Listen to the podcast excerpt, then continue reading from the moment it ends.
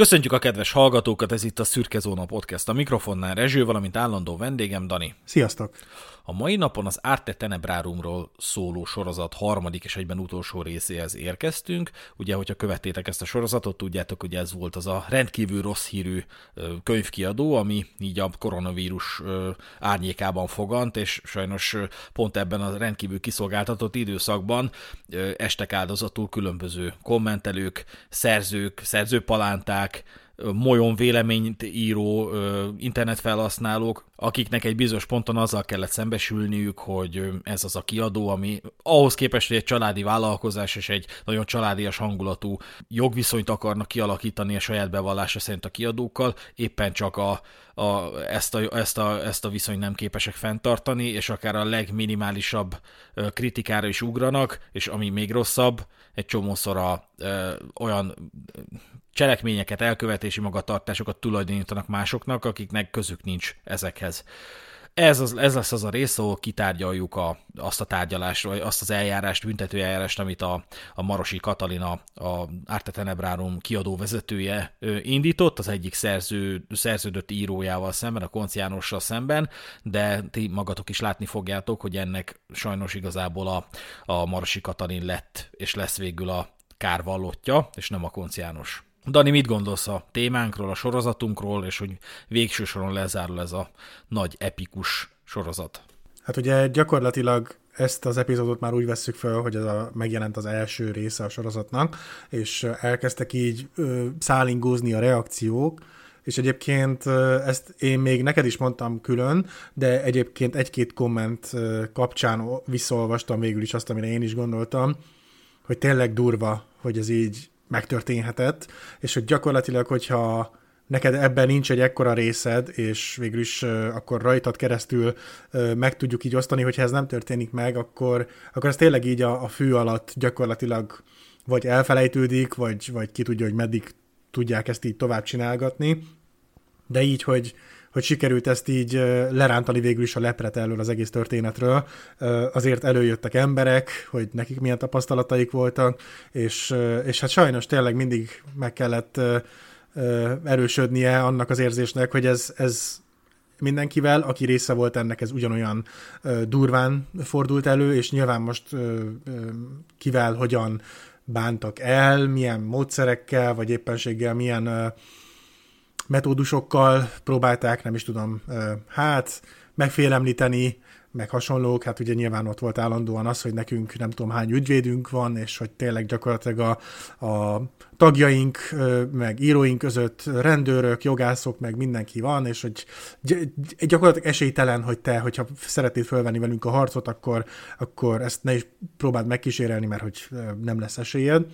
És hát vajon hány ilyen és ehhez hasonló eset van még, ugye bennem felmerült ez a kérdés, mert Sajnos ugye az ember általánosan olyan, hogy próbálja azért kerülni a konfliktust, sok ember azért még adott esetben, hogyha már 20-30-40 ezer forintja is benne van valamiben, és akkor ilyen szinten megüti a bokáját, akkor még ezt is így próbálja lenyelni, és hogy most ez oké, okay, e, e, ezt most kiderült így az RT-val kapcsolatban, hogy mik történtek, legalábbis egy nagy része kiderült, de hogy vajon tényleg ilyen Facebook közösségekben, meg egyéb blogok, meg hasonló helyeken vajon még hány ehhez hasonló figura és, és, és cég, vagy nem is tudom, ilyen, ilyen oldalak lehetnek, ahol még adott esetben eljátszák, és nem csak írókkal, hanem tényleg grafis, grafikusokkal, zenészekkel, bárki mással, és hogy, hogy tényleg mennyire szörnyű, hogy az ember tűr és tűr, már gyakorlatilag sértegetik, fenyegetik, és, és inkább csöndben marad, és nem akarja, hogy baj essen, és ezért így, így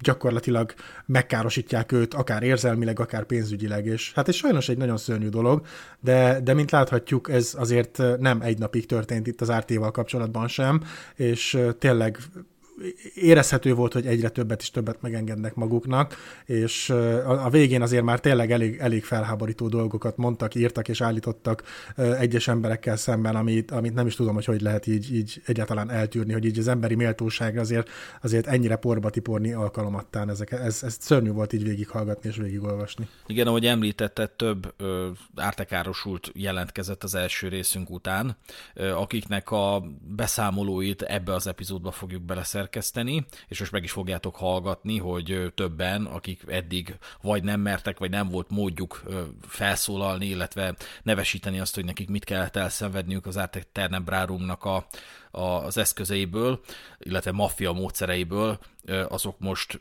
végül is színre léptek. Ezt a maffia módszer dolgot azért én egy picit konkretizálnám, mert erre eddig nem kerítettem sort, hogy miért nevezem az Arte Tenebrarum eszközeit digitális maffia módszereknek. Gyakorlatilag ez egy ilyen bevett toposz, vagy egy ilyen legenda, hogy különösen a 90-es éveknek az űrzavarában a belvárosi étterem tulajdonosok, meg az éjszakai életnek a, a különböző szereplői, azok, hát azok tekintetében nagyon vékony volt a határ a becsületes ember és a, és a mafiózó kategória között, tehát hogy szinte nagyon könnyen vállalhatott valaki bűnözővé, vagy, vagy nyúlhatott aljas eszközökhöz, hát hova tovább maffia módszerekhez. Például ez így úgy hírlik, hogy a étterem tulajdonosok egymás konkurenciájának az ellehetetlenítése céljából olyan megoldásokhoz nyúltak, hogy lefizettek néhány hajléktalant, hogy menjetek oda a másik étteremnek a bejáratához, és csak álljatok ott és, és, és, és kérjétek ki magatoknak, amikor el akarnak titeket küldeni. És akkor ott állnak, ugye, hát a, akkoriban egyébként voltak a Budapestnek is olyan főpolgármesterei, akik hittek abban, hogy, illetve hát azt vallották, hogy a, a, a hajléktalanoknak bármit joguk van csinálni. Én nem mondom, hogy nincs joguk bármit csinálni, tehát én nem foglalok etéren állást, de volt olyan időszak a Budapestnek, amikor közjogilag sem volt támogatása annak, hogy ezt a problémát megoldják. És hát ezt követte is egyébként ez a társadalmi kultúra is, mert odaállt ilyen, például ilyen esetben egy étterem bejárata elé néhány hajléktalan, és amikor a, a tulajdonos el akarta őket küldeni, akkor nem akartak elmenni. Akkor hívtak rendőrt, akkor a rendőr nem akart hozzájuk nyúlni. Akkor kijött a média, hogy akkor miért áldogálnak itt, és akkor mondták, hogy hát mi csak enni szeretnénk, meg hát különben is nem vagyunk büdösek, meg, meg minket innen elküldenek, de egy a lényeg, akár, akármi is van, a, az az étterem tulajdonos, akit a saját konkurenciája megpróbált ezekkel a módszerekkel ellehetetleníteni, az rosszul jött ki belőle, mert vagy maga került kellemetlen helyzetbe, amikor például meg, meg nem engedhető módon lépett fel a hajléktanokkal szemben, vagy hát végsősorban a saját éttermének a presztízse romlott, mert az emberek nem akartak oda bemenni abba az étterembe, ahol, aminek a bejáratánál két-három hajléktalan strázsált. Hmm. Hajléktanok megkapták a pénzt a, a konkurenciától, és a konkurencia jött ki nyertesként. Na hát én ugyanezt a modellt látom az Arte Tenebrárumnál is, hogy, hogy csak itt nem, ők nem hajléktanokkal dolgoznak, hanem kamu profilokkal, és azokkal a kamu profilokkal hiteltelenítenek másokat, lejáratnak, kellemetlen helyzetbe hoznak, a jó hírüket szélsőségesen megrontják, és végső soron karaktergyilkosságokat hajtanak végre olyan felhasználókkal szemben, akiket, akiknek néha bűdük sincsen, vagy csak a nagyon minimális dolgot engedtek meg maguknak, de rosszabb esetben meg az ártésok nekik tulajdonítottak olyasmit, amit el se követtek. Igen. Ilyen volt például egy olyan személy, aki nem olyan régen fordult hozzánk, miután megjelent az első epizód, a következőt írta. Én azon zaklatottak sorába tartozom, aki nem voltam se szerzőjük, se senkiük, csak egy molyos alkotó, aki véletlenül egyetlen mondatban kritizáltam a kiadó marketingjét. Elég gáz a marketingje, ezt írta. Ennyi a bűnöm, ami miatt 2018 nyara óta időnként, de néha rendszeresen zaklatásoknak, rágalmazásnak, illetve ellehetetlenítésnek vagyok kitéve. És az ő sztoriából annyit emelnék ki, hogy nekik is el kellett szenvedniük, ő, neki és egy ismerősének el kellett szenvedniük a nem implicite a Marasi Katalintól, hanem annak egy ilyen szurogátumától egy olyan ö, ö, fenyegető levelet, ami, ami teljesen logikátlan, hogy gyakorlatilag azt írták neki, ö, vagy azt írta nekik egy, egy moly kommentben, hogy gyakorlatilag egy, egy Witch nevű felhasználó által indított 118 darab hozzászóláson keresztül folyt, folyt lejárató kampánynak az lett a vége, hogy olyan sikeresen felhergelték egymást az ott, ott az emberek, hogy a végén fizikai fenyegetésig vitték a dolgot. Az Arte Tenebrárum könyvkiadó, így Marsi Katalin és Gabriel Wolf lakcím és telefonszáma nyilvánosan ki van írva kiadójuk weboldalára, és hogy végsősorban ez, ez vezetett el oda, hogy a 118 hozzászóláson keresztül felhergelt tömeg, vagy moly tagok valamelyike odáig folyamodjon, hogy valaki becsöngessen hozzánk, hozzájuk, és bemondja a kaputelefonon, hogy tűnjetek el a moly oldalról, bestseller köcsögök, mert különben nagyon nagy baj lesz. Hm és hogy hát a, a Marosi Katalinék természetesen már rendőrségi feljelentést terveznek, és hát a szokásos most itt 60 oldalt nem fogok felolvasni, de hogy egyszerűen se füle, se farka ezeknek a dolgoknak, és meggyőződésem, hogy az ilyenek, hogy, hogy az éjszaka közepén becsönget hozzájuk valaki, és elmondja, hogy a moly oldalról takarodjatok bestseller köcsögök, hogy azok még talán a fejükben sem fordultak elő, de hát bízom benne, hogy legalább a fejükben elfordultak, mert legalább akkor valamilyen irányba el lehetne indulni. Érdekes abból a szempontból ez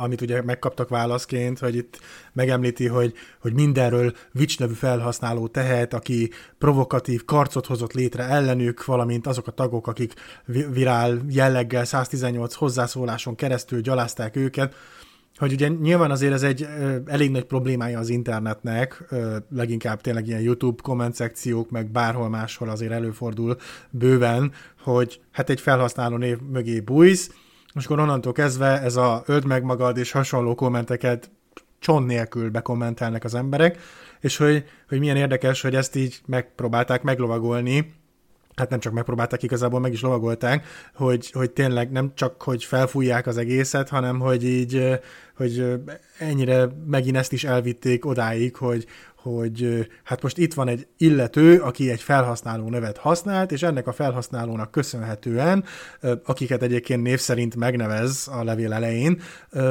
azokat így gyakorlatilag meg, megvádolja őket azzal, hogy miattatok jöttek a mi házunkhoz, és hogy megfenyegettek minket. Ami ugye az elmúlt években leginkább ilyen külföldi tartalomgyártóknál egyre többször előfordul, és, és egészen komoly esetek is elkezdtek kialakulni ezekből, de azért ezzel játszani, mert ugye innentől kezdve mi állítja meg az ártésokat abban, hogy ezt a két nevet, amit itt a levél elején odaírtak, ezt megosszák valamelyik oldalukon, hisz hát láthattuk már korábban, volt olyan eset, amikor igenis, hát most ö, ö, oké, nem írták ki az illetőnek a teljes nevét, hanem hogy K, és nem a teljes vezetékneve, de hát gyakorlatilag, hogyha valaki valamilyen szinten is követte az egészet, össze tudta rakni, hogy ez a K az pontosan milyen vezetéknév is, úgyhogy ebből a szempontból igen ijesztő tud lenni ez a példa is, hogy tudjuk a teljes neveteket, kiírjuk az oldalunkra, odaírunk akármilyen hülyeséget, meg, meg valótlan állításokat, és akkor ö,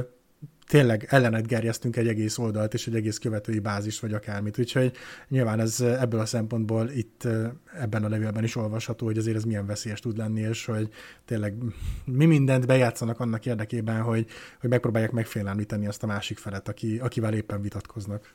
Ezen túlmenően annak a papnak a beszámolója is eljutott hozzánk, akiről beszéltünk az előző, az első epizódban, mert hogy akkor említettem, hogy nekem nem igazán volt hozzá kontaktom, és nem is nagyon tudtam szerezni, mert látványosan tartózkodott ez a ártekárosult attól, hogy megszólaljon az epizódban, vagy egyáltalán kapcsolatba lépjen velünk. Teljesen érthetőek voltak egyébként az érzéseim, mert tényleg annyira, annyira ijesztő volt az, amit neki, neki el kellett szenvednie, de eljutottunk most odáig, hogy kaptunk tőle egy szóbeli beszámolót, amit most be fogok játszani, úgyhogy hallgassuk meg, hogy hogy kellett neki megélnie azt, amit, amit mi már érintettünk az első epizódban. Sziasztok! Szeretettel köszöntelek titeket és a hallgatókat is.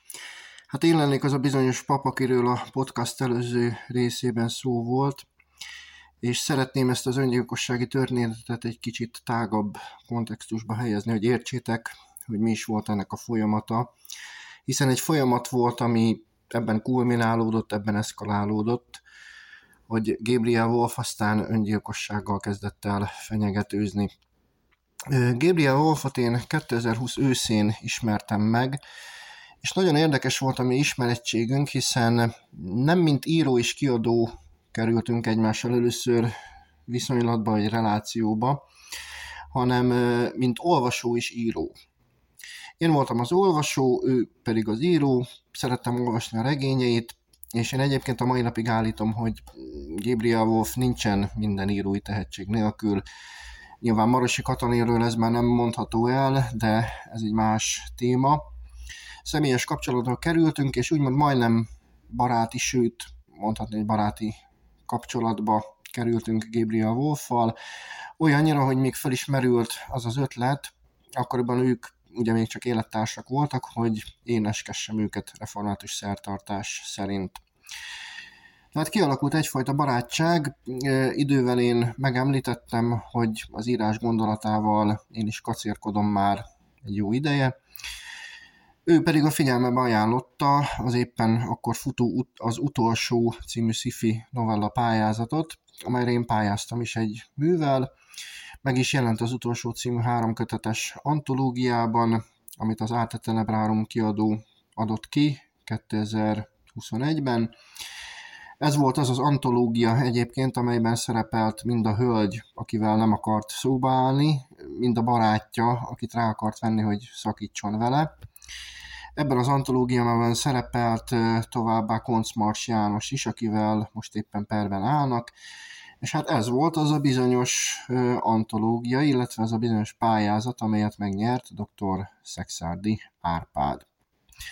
Az antológia megjelenése után is megmaradt a mi jó viszonyunk, sőt megegyeztünk abban a Gabriel wolf hogy ezt a novellát, amely az antológiában megjelent, én egy regényé fogom bővíteni, sőt egy további regényre is kötöttem a kialóval szerződést, tehát két regényre is szerződésem volt velük, és előre kifizettem ráadásul mindkét regényre a szerkesztési díjat is.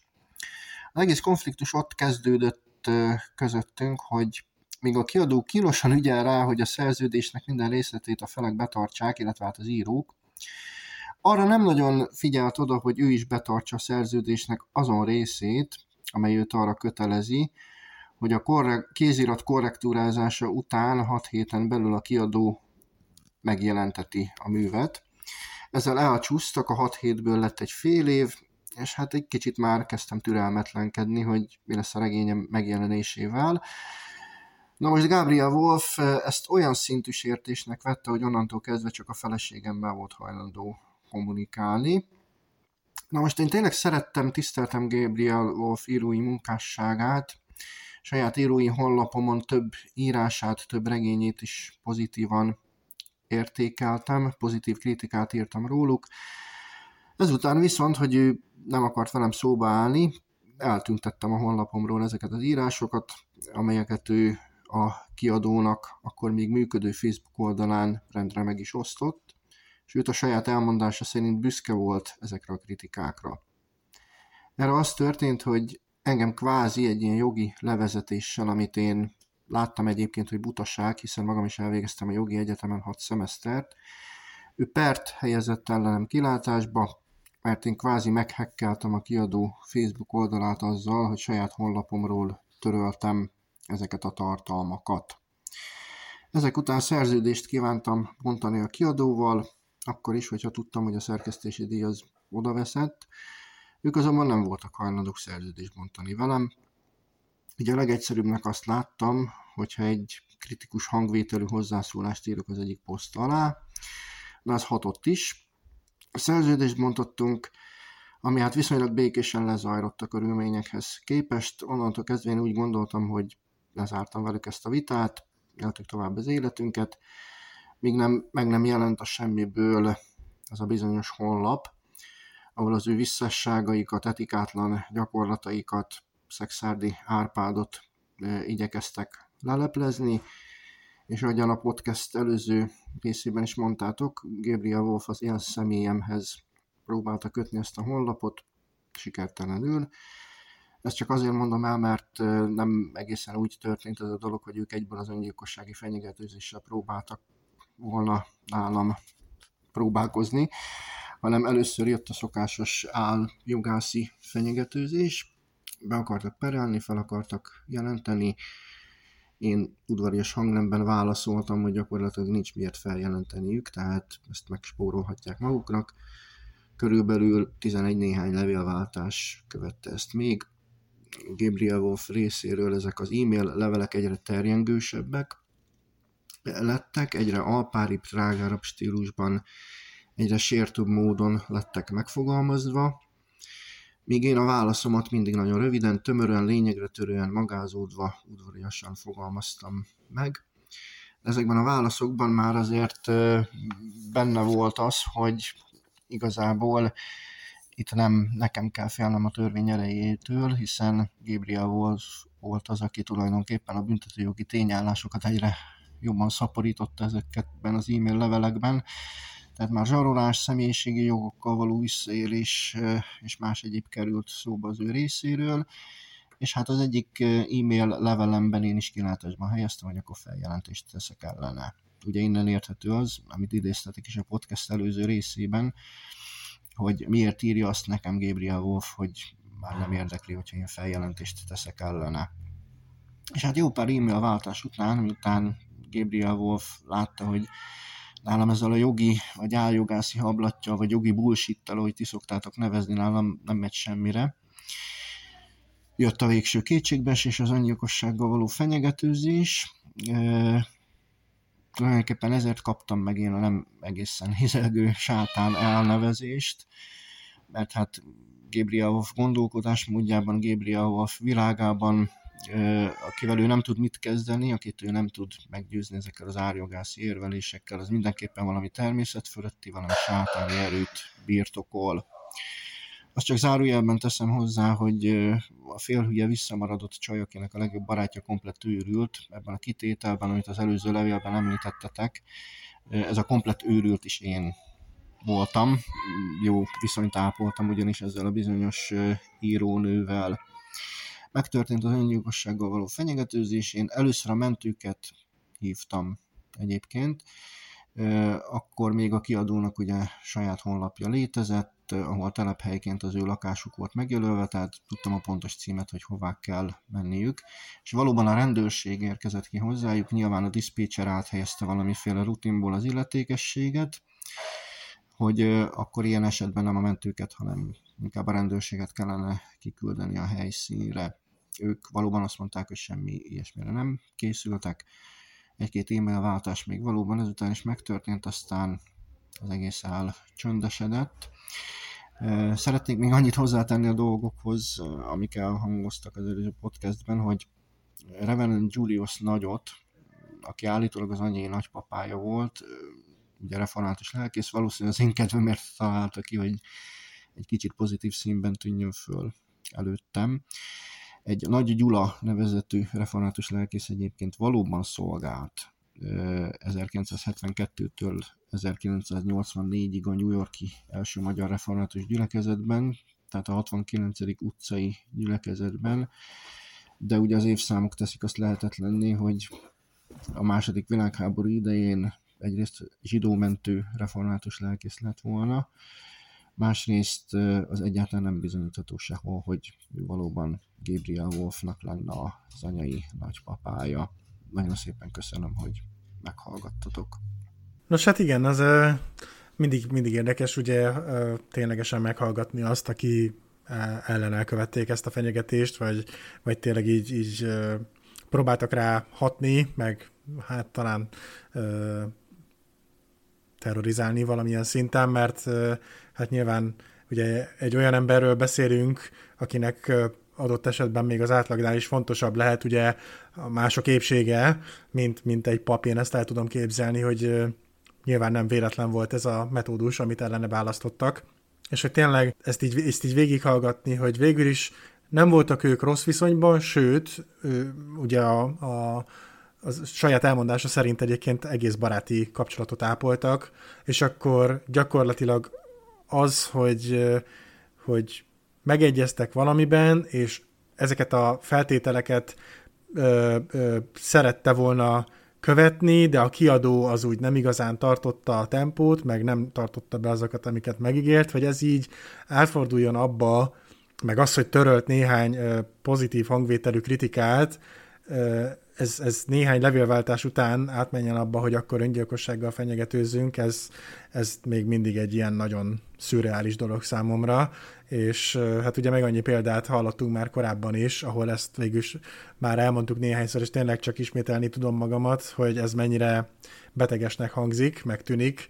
Hát az, az egyébként, és és hát tényleg, hogy gyakorlatilag rendőrséget kellett kiküldeni a helyszínre. Tehát, hogy, hogy itt nem csak arról van szó, hogy két anonim mit tudom én, emberke a YouTube komment szekcióban pampog egymásnak, hanem itt ténylegesen egy adott, megadott címre ki, ki kellett küldeni a rendőrséget, mert, mert az egyik fél aggódott a másik fél épségéért. Tehát, hogy ennyire tényleges dolgokról beszélünk, ez, ez felfoghatatlan továbbra is, így a harmadik rész közepe felé is számomra. Hát nekem eléggé szívbe markoló élmény volt ezt a beszámolót meghallgatni, nekem teljesen átjött, hogy ez, ezek, ezek a dolgok egyébként fájdalommal, lelki fájdalommal járnak, és hogy ezt elég nehéz lehetett átélni, tehát ez nem egy teljesen közömbös, érzelemmentes beszámoló volt, hanem itt számomra teljesen kiderült, hogy ez, ez nem, nem volt egyszerű ott megtapasztalni, de egy valamiben reménykedek, hogyha legalább annyi tényleg lett belőle, hogy kiment a rendőrség a, a, a Gabriel Wolfékhoz,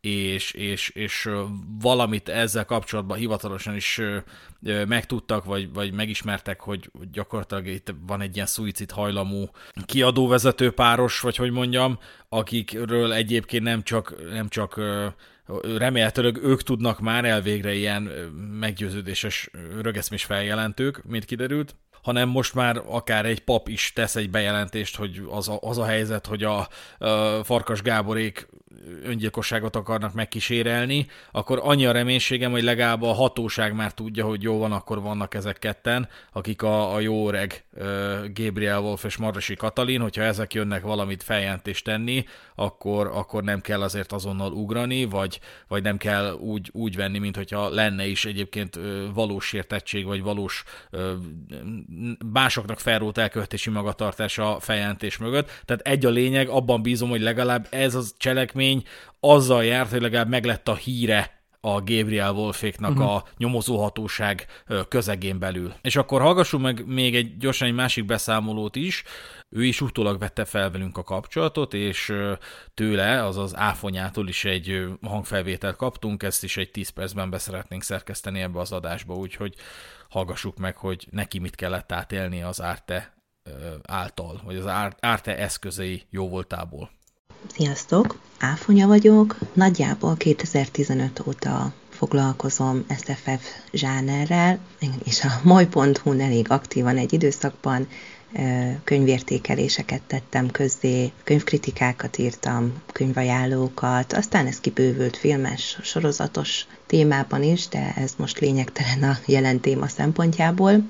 Én Gabriel Wolf nevét 2018-ba vagy 19-be láttam először a Mojon, méghozzá az Odalent című Young Adult regényének kapcsán, és azért ragadt ez meg annyira bennem, mert amikor elolvastam ennek a regénynek a főszövegét, akkor rögtön azt fordult meg a fejemben, hogy te jó Isten, mennyire iskolás ennek a megfogalmazása, miközben különböző Facebook hirdetésekben és csoportokban, amikor belebotlottam az Arte Tenebrarum kiadónak a nevébe, akkor mindig ki volt emelve, hogy hát itt a bestseller szerzőnk, ennyi országban terjesztünk, ilyen sok könyvesboltban, fú mennyi regénye, number van, akármi, és néztem, hogy ez most tényleg, ez mi ez? Mi ez? Úgyhogy valahol, mert nem is emlékszem pontosan, hogy a Molyon vagy a Facebookon, de talán inkább a Facebook lesz az, szóvá tettem, hogy ez azért annyira nem profi, mint amennyire látszik, és hát be is, kicsit, kicsit szemét voltam, tehát be kell vallanom, hogy igen, nekem sem kell a szomszédba menni, hogyha kritizálni kell valakit. Szóval ö, idézeteket is bevágtam a hozzászólásomba a fülszövegből, majd utána kiavítottam, hogy ennek a mondatnak azért hogyan kellene kinéznie.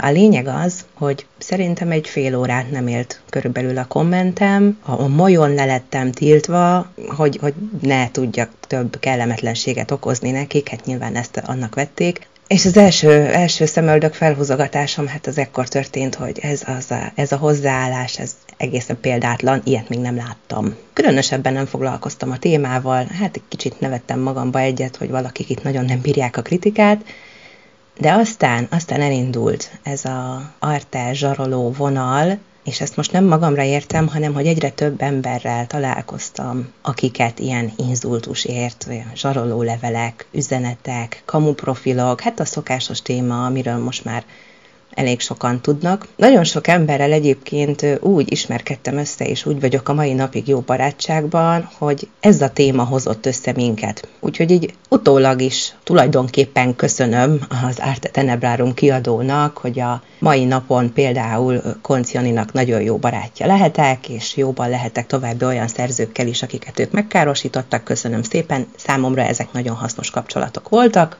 Nagyon sokáig később az én irányomba nem történt különösebb inzultus a részükről, vihar előtti csend, de ezt akkor még nem tudtam, amikor is egyszer 2020. december 6-án derültékből villámcsapásként ért egy barátomnak az üzenete, hogy legyek már olyan kedves, és lépjek föl a Google Play-re, ugyanis ő látja, hogy én írtam egy nagyon goromba kommentet egy antológiához, és ő ezt nem érti, hogy ezt miért engedtem meg magamnak, és hogy tehettem ilyet, hogy nem ilyennek ismer engem, és magyarázzam már el, hogy mi történt.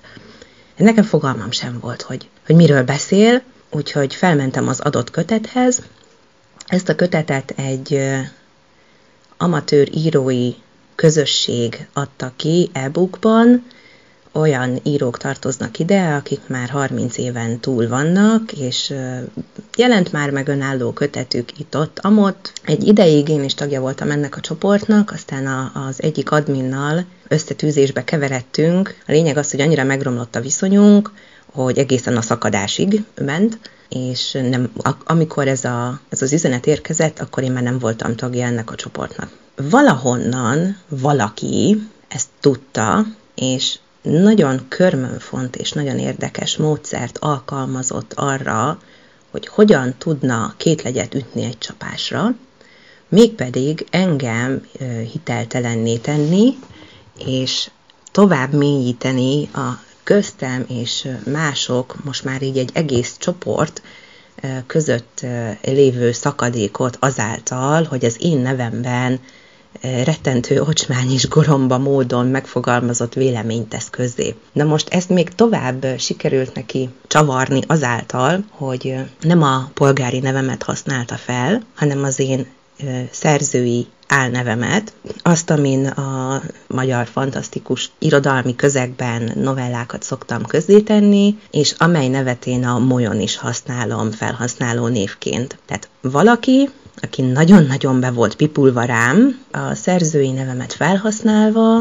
és a személyes Facebook profilom képét leszedve, majd hozzátéve az én szerzői álnevemhez, beregisztrált a Google Play-re, és megírta ezt a, ezt a fél oldalas szennyet, amiben próbált úgy fogalmazni, ahogy ő szerinte én fogalmaznék. Majd utána, miután kifröcsögte magát, átment személyeskedésbe, és a, annak a bizonyos antológiának néhány szerzőjét elővette név szerint, és mellébb igyeztett tényleg nagyon mocskos dolgokat, hogy a világ legrosszabb írója nem is érti, hogy hogyan lehetett ezt a szerzőt egyáltalán betenni ebbe az antológiába, és hogy aki ilyet megenged magának, az rosszabb, mint hogyha iskolai dolgozatot fogalmazna, majd utána a végén, az utolsó mondatokban ezt még, még egy magasabb szintre emelve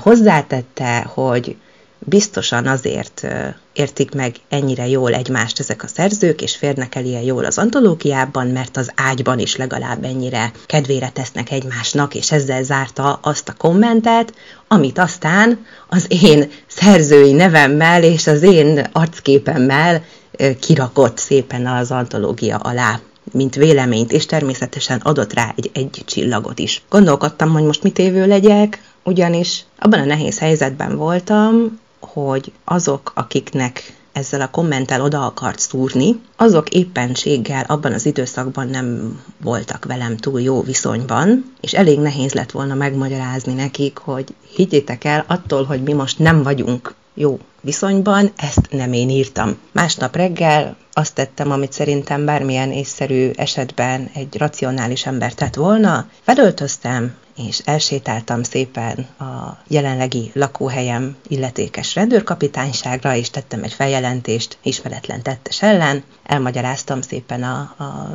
százados úrnak, hogy mi a helyzet, hogy én mivel foglalkozom, hogy valaki ezt a szerzői identitásomat felhasználva másokat milyen módon becsmérelt, elvittem nekik kinyomtatva a hozzászólást, megtettem a feljelentést, és vártam, hogy majd lesz valami fejlemény. Sajnos nem lett, de hát ezt abban az időben én még nem tudtam, és azok sem tudhatták, akikkel megosztottam végül ezt a, ezt a történetet. Egy jó fél, háromnegyed évvel később kaptam a rendőrségről egy papírt, hogy hát megszüntették a nyomozást, mert nem tudták megtalálni azt, azt, aki és ahonnan és amilyen gépről ezt a hozzászólást közzétette, úgyhogy nagyon sajnálják, de nem, nem nagyon lehet ezzel az ügyel mit kezdeni. Jó ideig megint nem történt semmi, tehát én, ne, én nem, nem kaptam sem több oldalas felszólító leveleket, sem olyan kamuprofilok nem próbáltak meg rám írni, akik már eleve gyanúsak. Az említett hozzászólások viszont eltűntek a Google Play-ről, és érdekes módon akkor, akkor tűntek el ezek a hozzászólások, amikor az Arte Tenebrárum kiadó kivonult a Google Play-ről, és leszette a könyveit is, és szerintem ez most nyilván feltételezés, hiszen bizonyítani nem tudom, de az eddigi tapasztalatokból és elmondásokból kikövetkeztethető módon szerintem nagyon sok kamu profilját is törölte vagy valamilyen módon rejtette, vagy eltüntette, na elég, elég sok, sok kamu profilja volt. Tehát olyan, tudok olyan szerzőről, aki szintén kitette a Google Play-re a könyveit, főleg humoros szatírákat írt, és nagyon-nagyon durván rárepültek a kamu profilok. Általában ezeknek a profiloknak valamiféle városnév van a, a családnevükben, erről nagyon felismerhető, ez egyébként a Facebookon is jellemző volt. Sorra érkeztek az egycsillagok, ott próbálták lehúzni a, a regényeit, ahol csak tudták. Ha jól tudom, már ezeknek a nagy része sem található meg. Áfonya beszámolója nagyon sok mindenre rámutat.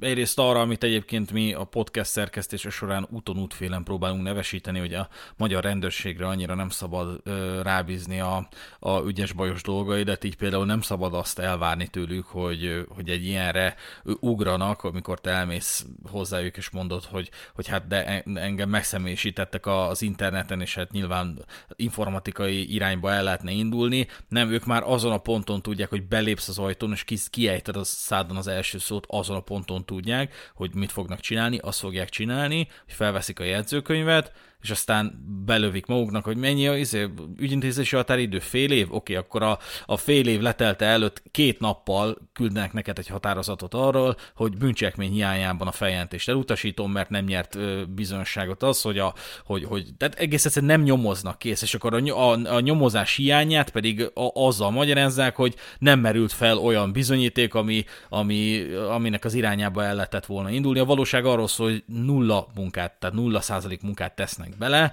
legfeljebb megtámadod ezt a döntést. De nem csak ilyen ügyekben, egy csomó más ügyben, hát gyakorlatilag kocsi feltörésre inkább azt, azt csinálják, hogy elkezdik ahhoz, annak ellenére, hogy teljesen evidens, hogy bűncselekmény egy ilyen, mint például hogy kocsi feltörés, inkább a büntető törvénykönyv kommentárját olvasgatják, csak hogy valahogy le lehessen, ki lehessen hozni a dologból, hogy nem bűncselekmény, ezért nem járnak el. De nem a rendőrök a hibásak ezért, hanem a rendőri vezetők, ők határozzák ezt meg, hogy akkor ezek nem bűncselekmény, ezt utasítsuk vissza, ezzel megfoglalkozzunk. A bűnügyi érdek mentén határozzák meg. Hát igen, egyébként nyilván szerintem a legtöbb ember, ahogy hallgatta a történetet, leesett neki is, hogy hát ismeretlen tettes, meg hasonló szép fogalmak, ugye azok általában ide szoktak eljutni, hogy akkor hát sajnos nem sikerült semmit találnunk, és hát tényleg egy kicsit elszomorító, de, de hát úgy néz ki, hogy sajnos ez a rendszer.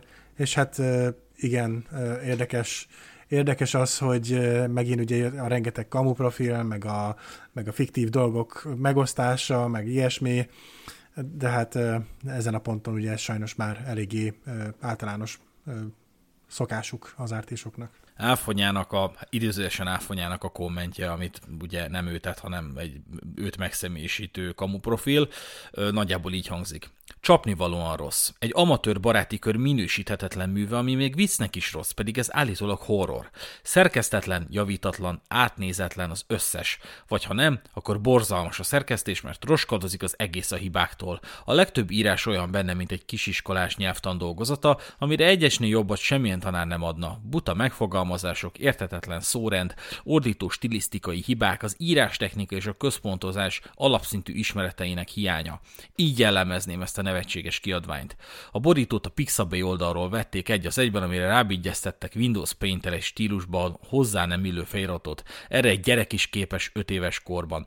És nem olvasom fel az egészet, de a végéről ezt az idézetet azért mégiscsak felolvasnám meg kellene komolyodni, megtanulni, helyesen írni, írástechnikát tanulni, és vagy kiadóhoz szerződni, vagy valódi kiadót alapítani, mert ez így szánalmas paródiája csak az irodalomnak. Ha kritika éri őket, mint ahogy a Facebookon látom, akkor pedig egymást nyolják, fényezik, hogy ne kelljen szembenézni a saját tehetségtelenségükkel.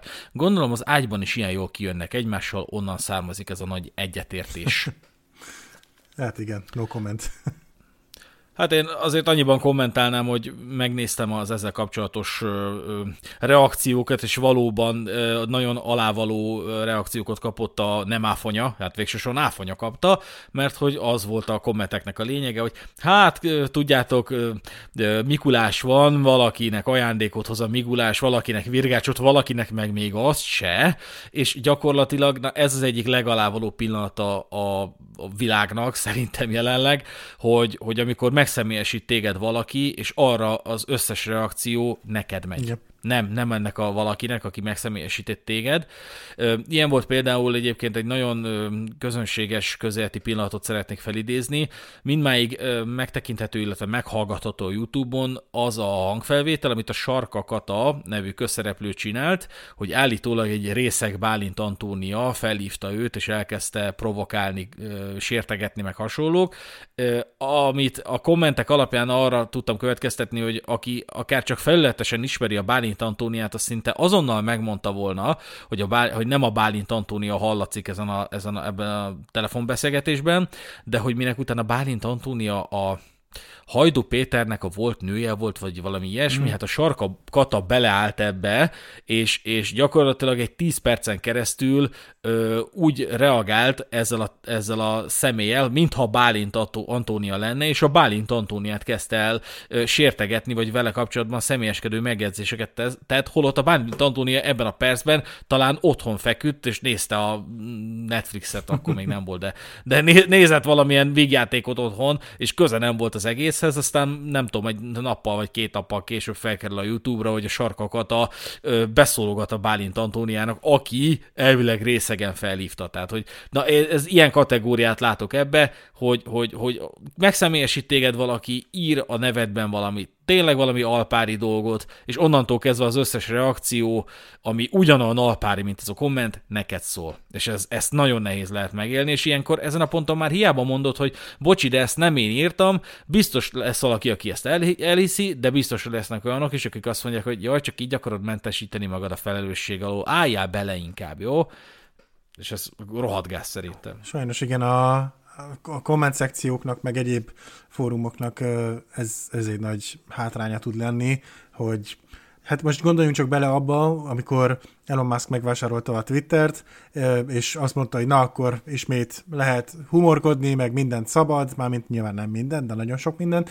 Rengeteg kamu Elon Musk profil született, főleg akkor, amikor ugye bevezették azt, hogy meg tudod vásárolni a, a kék pipát, ami ugye azt jelenti, hogy te egy jóváhagyott felhasználó vagy, és onnantól kezdve berakták ugyanazt a profilképet, mit tudom én, fizettek ezer forintot azért a pipáért, és elkezdtek nyilván rasszista, szexista és hasonló dolgokat állítani Elon Musk nevében, ami Persze, hogyha az ember egy 5 másodpercig megnézi a témát, akkor látja, hogy ez nem az igazi Elon Musk, de ettől függetlenül ugye nyomunk róla egy, egy gyors képet, föltöltjük ide-oda, amoda, megosztjuk a YouTube videókba, és akkor már elkezd terjedni a hír, hogy hát Elon Musk miket mondott, és hát nyilván ő egy nagyon nagy szereplő, ezért könnyebb talán rájönni arra, hogy tényleg ezeket nem ő állította, meg írta, de, de amikor azért ilyen kevésbé ismert emberekről van szó, ott azért az már nehéz tud lenni, hogy, hogy hogyan bizonyítod be, hogy ezeket a dolgokat nem te mondtad, hisz tényleg gyakorlatilag egy felhasználói név és egy kép segítségével már teljes mértékben el tudják lopni a te identitásodat, és bármi, bármi hülyeséget vagy sértő dolgot állíthatnak, amit, amit meg utána te nem tudsz lemosni magadról, akármennyire is nem te követted el. És akár egy munkai helyzetben, amikor valahogy mondjuk el akarnak úgy lehetetleníteni, hogy a nevedben, a digitális térben elkövetnek dolgokat, aztán meg, meg valahogy eljutsz oda, hogy mondjuk a munkáltatót közli, hogy te tényleg így viselkedsz. Ugye egy csomó, csomó főleg a közigazgatáshoz tartozó ö, szervezetnél egyébként a közigazgatási jogviszonyokra irányadó jogszabályokban benne van, hogy például a köztisztviselő nem tanúsíthat a hivatalához méltatlan magatartást. Hmm Na most egyébként volt is erre precedens, egy, egy ügyészt eltávolítottak a, a politikai vonatkozású Facebook posztjai miatt, és, és ebből lett is egy ügy, és végül elbukta a fővárosi főügyészség, mert hogy nem volt jogszerű ez a döntés munkajogi szempontból, hogy a, ezt az ügyészt ezt, ezt, ennek felmondtak azért, mert politikai vonatkozás kommenteket helyezett el, hogy ez nem fér abba bele, hogy a hivatalához méltatlan magatartást tanúsított, de hogy képzeljük el, hogy bemész egyszer dolgozni, aztán a munkáltatód elég, eléd rak hat posztot, ahol a te fejed látszik, meg a te neved van ott, és hogy mit én milyen csúnyákat beszélsz a zsidókról. Hmm. És akkor hiába mondod, hogy de basszus, nem én voltam, de hát hogyha a főnököd nem, nem, nem tájékozott, meg nem kezeli ezeket a dolgokat kritikával, akkor, akkor azt mondja, hogy hát de pedig a te neved van itt, meg, meg a te arcod, úgyhogy innentől kezdve én azt mondom, hogy te voltál, úgyhogy támad meg a döntésemet a munka, munkaügyi bíróság. Igen. De menjünk is rá egyébként a büntető tárgyalásra, mert hogy ugye ez lenne ennek az epizódnak a lényege. Itt ugye az a szenárió, hogy a, mint ahogy az előző epizódban már előadtuk, a Marosi Katalin feljelentette a Konc Jánost rágalmazás vétsége alatt, de hogy egyébként egyebeket is beleírta a feljelentésébe, majd később a feljelentés kiegészítésébe, de az eljárás az rágalmazás vétsége tárgyában indult el. És érdekessége ennek a dolognak, ez, a, ez az ügy, az ilyen típusú ügy, az magánvádas eljárás. Ebből az következik, hogy meg se indulna, hogyha te, a magánvádló, tehát az a sértett, akit megsértett valaki más, nem, nem úgy, hogy pofán vagy, tehát nem üldözendő hivatalból a cselekmény, hanem csak akkor tört, tört, történik bármi ebben az ügyben, hogyha te, mint sértett lépsz e, ebben, ezen a téren, ez lényegében ez a lényege a, a magánvádas eljárásnak, de hogy, de hogy ez csak akkor tud megtörténni, hogyha te például kifizetted a 10 forintos illetéket.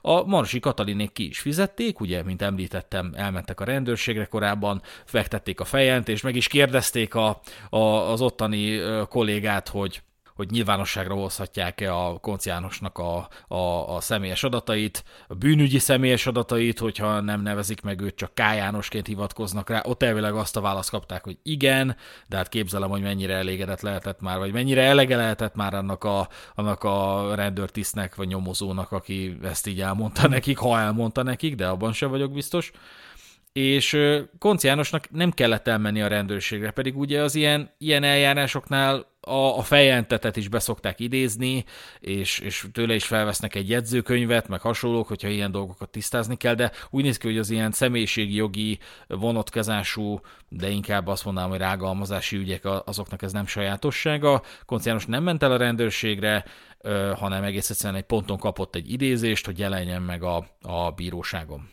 De mindezt megelőzte egy cselekmény, amikor a bíróság, ami, ami, akihez eljutott ugye a feljelentés, küldött egy hiánypótlási felhívást a Marosi Katalinnak, hogy jelölje meg és csatolja be a sérelmezett közléseket. Mert hogy ugye a rágalmazásnak ez a lényege, mindjárt fel is olvasuk a tényállást, ami a büntetőtörvénykönyvben szerepel, hogy hát ő valaki állított róla valamit, amit ő sérelmez, úgyhogy gyakorlatilag be kell mutatnia, hogy mi volt ez az állítás, amit, amit ő ö, sérelmezett. Az a, az a lényege ennek egyébként, hogy ebben a magánvádas eljárásban, ahogy a nevéből is következik, a sértett, vagy a feljelentő képviseli a vádat. Tehát az ügyész szerepe az itt gyakorlatilag átrepül a sértetre. Ennek lesz jelentősége ebben az ügyben. A feljelentés kiegészítés, amit a felhívásra benyújtotta Marosi Katalin, az egy 18 oldalas dokumentum, és tipikus esete annak, amikor mindent elmond, de semmit nem közöl vele. Vagy, vagy hogy, hogy mondjam, tehát, hogy, hogy elképesztő mennyi, mennyi tartalmat volt képes kiprodukálni magából ezzel az ügyel összefüggésben. Természetesen igyekezett a maximális pontosságra, meg köve, követhetőségre, amikor leírta, hogy miket sérelmezett azon közlésekből, amit a koncián Jánosnak tulajdonított, szóval volt egy BBE ennek a dolognak, hogy egyrészt meg annyi sérelmezett közlést csak szövegszerűen írt be, tehát nem csatolta be a, a, a, a, a sérelmezett cikkeket teljes terjedelmükben, tehát nem mentette ki a konciánosnak a blog oldaláról azokat, amiket sérelmezett, illetőleg hát csak idézgetett. Lényeg az, hogy, hogy, hogy sorszámozta azokat a közléseket, amiket sérelmezett, beírta, hogy mikor történtek ezek a közzétételek, meg azt is elírta, hogy, leírta, hogy mi az internet linkje, idézek, ami jelenleg is elérhető. És beírt egy egy-egy URL-t, tehát egy https marsbook.hu per index, tehát beírta a linkjét a sérelmezett cikknek, majd fogta és kinyomtatta ezt a papírt, és elküldte, a, aláírta és elküldte a, a bíróságnak.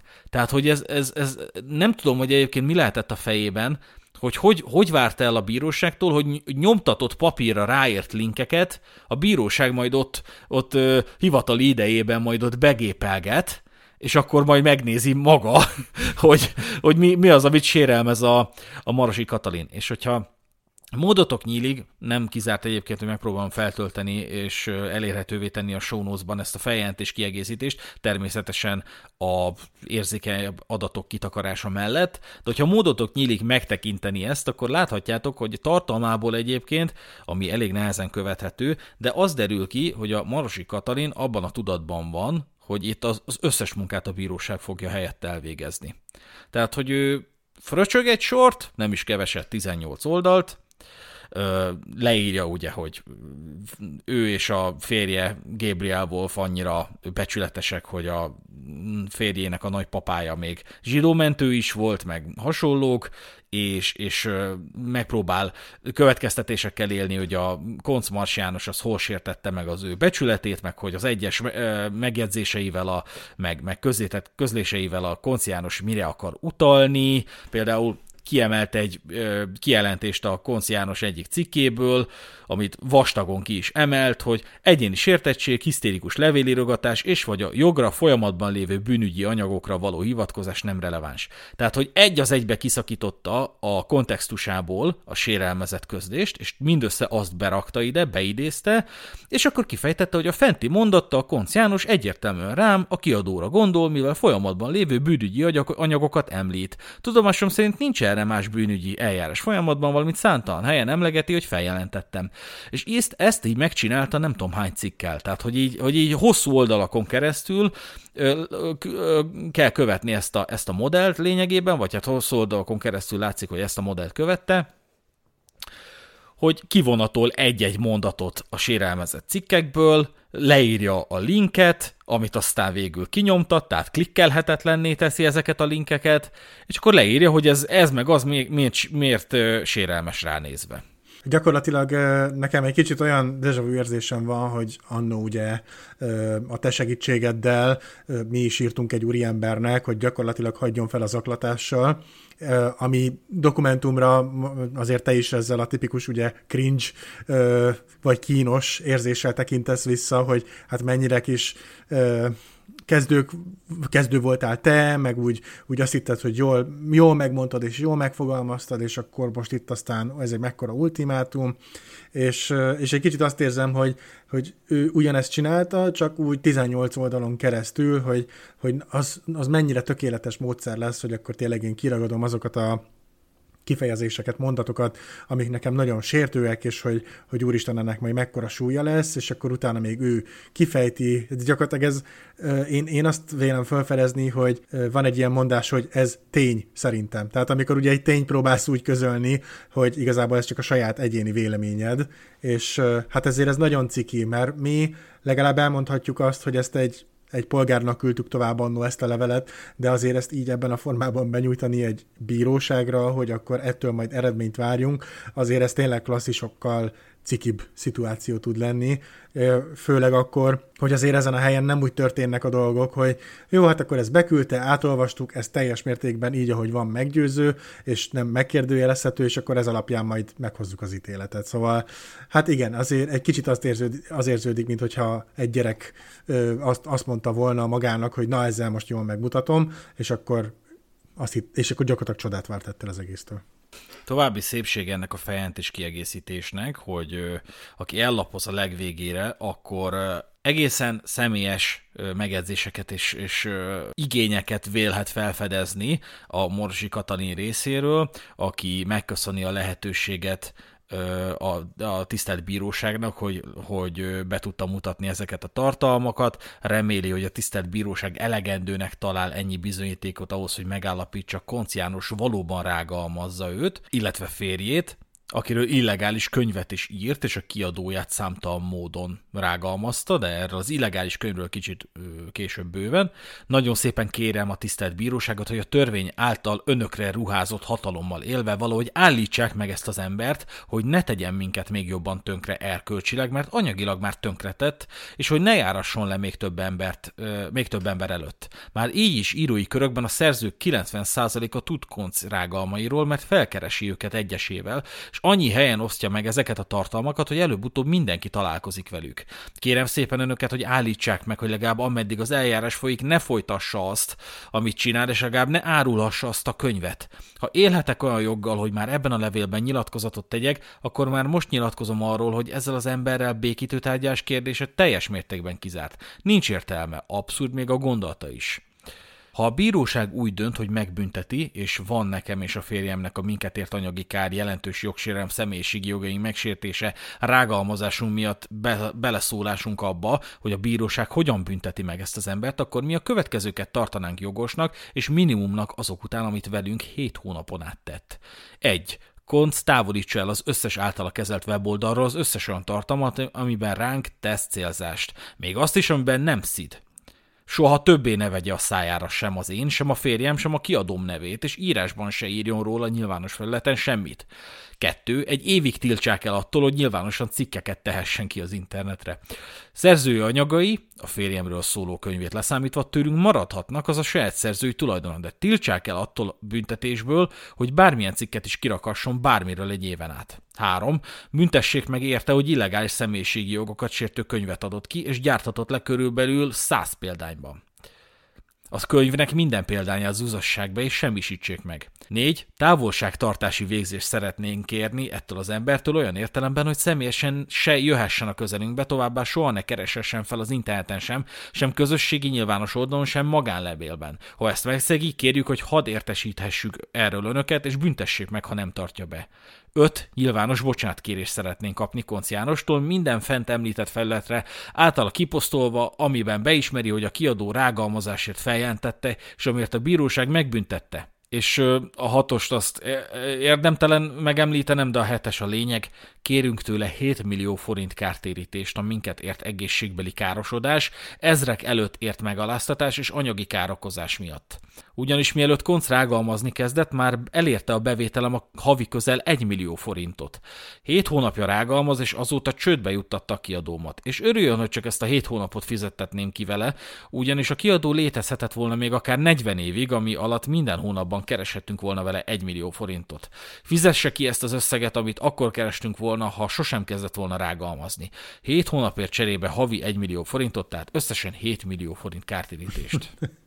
Hú, Hát elég, elég érdekes kérések per követelések, és hát nyilván bennem felmerül a kérdés, hogy abban az esetben, amennyiben tényleg hatalmas károkat okozott volna Konc úr az árténak, hogy egyáltalán abban az esetben megállta volna bármilyen szinten, megállt volna a két lábon ez, ezek a kérések, követelések, vagy még akkor is gyakorlatilag egy ilyen fantázia lista ez, hogyha tényleg jogos lett volna. Hát én ezt nem nagyon tudom megítélni, biztos van olyan jogeset, amiben ezeknek akár a töredéke megállt volna, hát ez így egyben szerintem irreális, de ide, tehát idáig egyszerűen esélytelen, hogy eljusson az a egyébként folyamatban lévő eljárás, mert, mert hát ez most a továbbiakból fog kiderülni, de hát hogy távolságtartási végzés, meg, meg örökre tiltsák el a internettől, meg tehát hogy így, meg 7 millió forint, tehát hogy már csak ez a 7 millió forint, hogy, hogy, hogy itt azért felmerülhet egy ilyen ügyben, mert hogy azért vannak ilyen kártérítési ügyek, hogy de mi alapján ért téged 7 millió forint kár?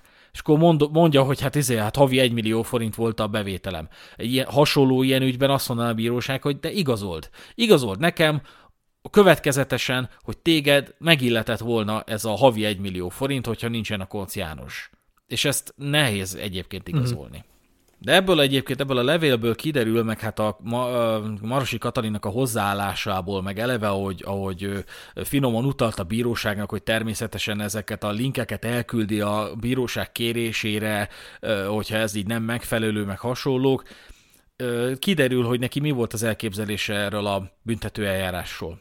Hogy azt hitte, hogy ez ilyen inkvizitórius modell mentén fog lezajlani, hogy igazából a bíróság egy szemében lesz vádló, a konciános védője, a ítélethozó, tehát egy ilyen dreadbírót képzelt el, aki majd szépen helyre teszi a konciános, neki maximum megjelennie kell és igazolnia kell ezeket a sérelmeket, és a továbbiakban hátra kell dőlnie, mert az ő világukban valamiért ez volt, hogy, hogy innentől kezdve a feladatokat átveszi a bíróság, és hát majd jól helyre teszi ezt a koncot. De hát nagyobbat nem is tudott volna tévedni, mert hogy a következő lépése ennek a tárgyalásnak az volt, hogy ind, tehát történt egy ilyen személyes meghallgatás.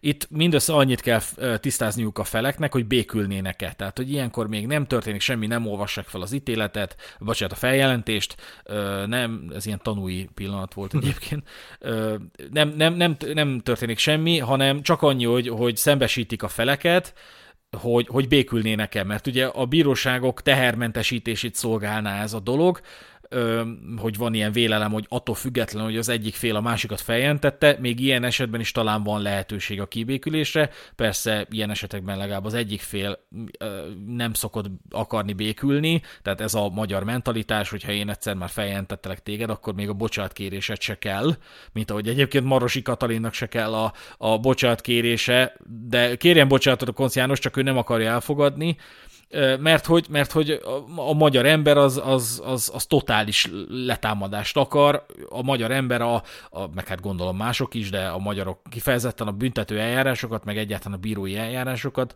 azokat a, a, a megsemmisítésre, leterhelésre, múresre tanításra szokták használni. És nem azért, hogy jogvitát rendezzenek, tehát, hogy ezek lennének a mediátorok, akik ezt csinálják, én egy időben az akartam lenni, mert mérleg vagyok, és így nem tudom, így nagyon kiforrott az igazságérzetem, meg mindig szerettem így középre helyezkedni, és így a feleket közvetíteni egymáshoz, és azt éreztem, hogy ez így feküdne nekem, de hogy Magyarországon a mediációnak pont emiatt nincsen semmi létjogosultsága, mert hogy az emberek nem békülni akarnak, nem kiegyezni akarnak, hanem az egyik teljes körű győzelmet akar aratni a másik felett. Ez a személyes meghallgatás egyébként nem volt nyilvános, úgyhogy ide még nem tudtam elmenni. Bár jelen voltam, de nem mehettem be a terembe. Egyébként Marosi Katalin se jött el, mert itt még lehetőség volt online is jelen lenni, tehát hogy kaptak a felek egy-egy linket, és azon becsatlakozhattak. Konciános személyesen is elment, Marosi Katalin viszont csak otthonról csatlakozott be, ott egyetlen egy mondatot hallottam ki a folyosóról, hogy, hogy félek tőle, rettegek tőle, hogy ő azért nem jelenik meg személyesen, mert hogy, mert hogy a Konc Jánoshoz ilyen érzéseket párosít. És hát ezen a ponton kiderült, hogy a felek nem akarnak békülni, a konciános se akart egyébként, tehát hogy nem, úgy érzi, hogy ne, úgy, minek után úgy érezte, hogy nem követett el semmit, nem is nagyon volt tere a, a, a, a békülésnek, Úgyhogy hát rövid úton tárgyalást ö, tűztek ki, amire sor is került. Mielőtt azonban nekivágnánk ennek a dolognak, beszéljünk picit a rágalmazás tényállásáról, mert hogy ugye Marosi Katalin rágalmazást kiáltott, hogy néz ez ki a büntető törvénykönyvben. Konkrétan az a tényállás, hogy aki valakiről más előtt a becsület csorbítására alkalmas tényt állít, híresztel, vagy ilyen tényre közvetlenül utaló kifejezést használ, vétség miatt egy évig terjedő szabadságvesztéssel büntetendő. Két évig terjedő szabadságvesztéssel büntetendő, ha a rágalmazást aljas indokból vagy célból nagy nyilvánosság előtt, vagy jelentős érdeksérelmet okozva követik el. Na most szokásához híven a Marosi Katalin nem értette ezeket a tényállási elemeket, meg hát nem is nézett utána, mert hogy ennek az a lényege ennek a tényállásnak, hogy a, leg, a leglényegesebb ö, eleme az gyakorlatilag a tény, a tényre való utalás, hogy a becsület csorbítására alkalmas tényt állít az, aki rágalmaz. De a tény az nem összekeverendő a véleménnyel. Büntető jogilag a különbség az, hogy a tényt lehet bizonyítani, a vélelményt nem lehet bizonyítani. Mind a kettő értékíteltet takar, a vélemény talán inkább egy kicsit jobban, de a véleményedhez jogod van, még akkor is, hogyha valakinek nem tetszik.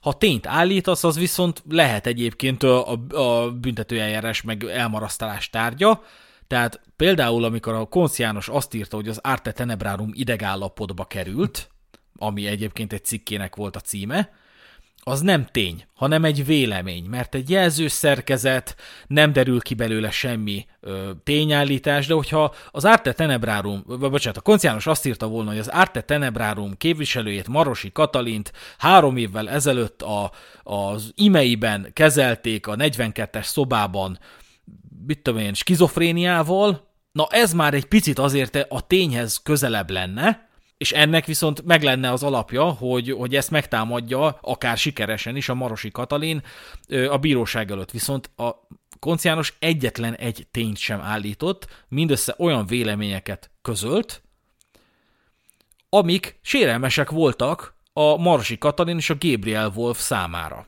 De attól, hogy valami nekik nem tetszik, attól az még nem rágalmazás. Mm. Ezen túlmenően egyébként megint csak büntetőgi szempontból lényeges, és ez egyébként igazodott a konciános védekezése, hogy azon túl, hogy ő sosem közölt tényeket, csak véleményeket, amihez joga van, ezeket a véleményeket egy közérdekű vitában fejtette ki.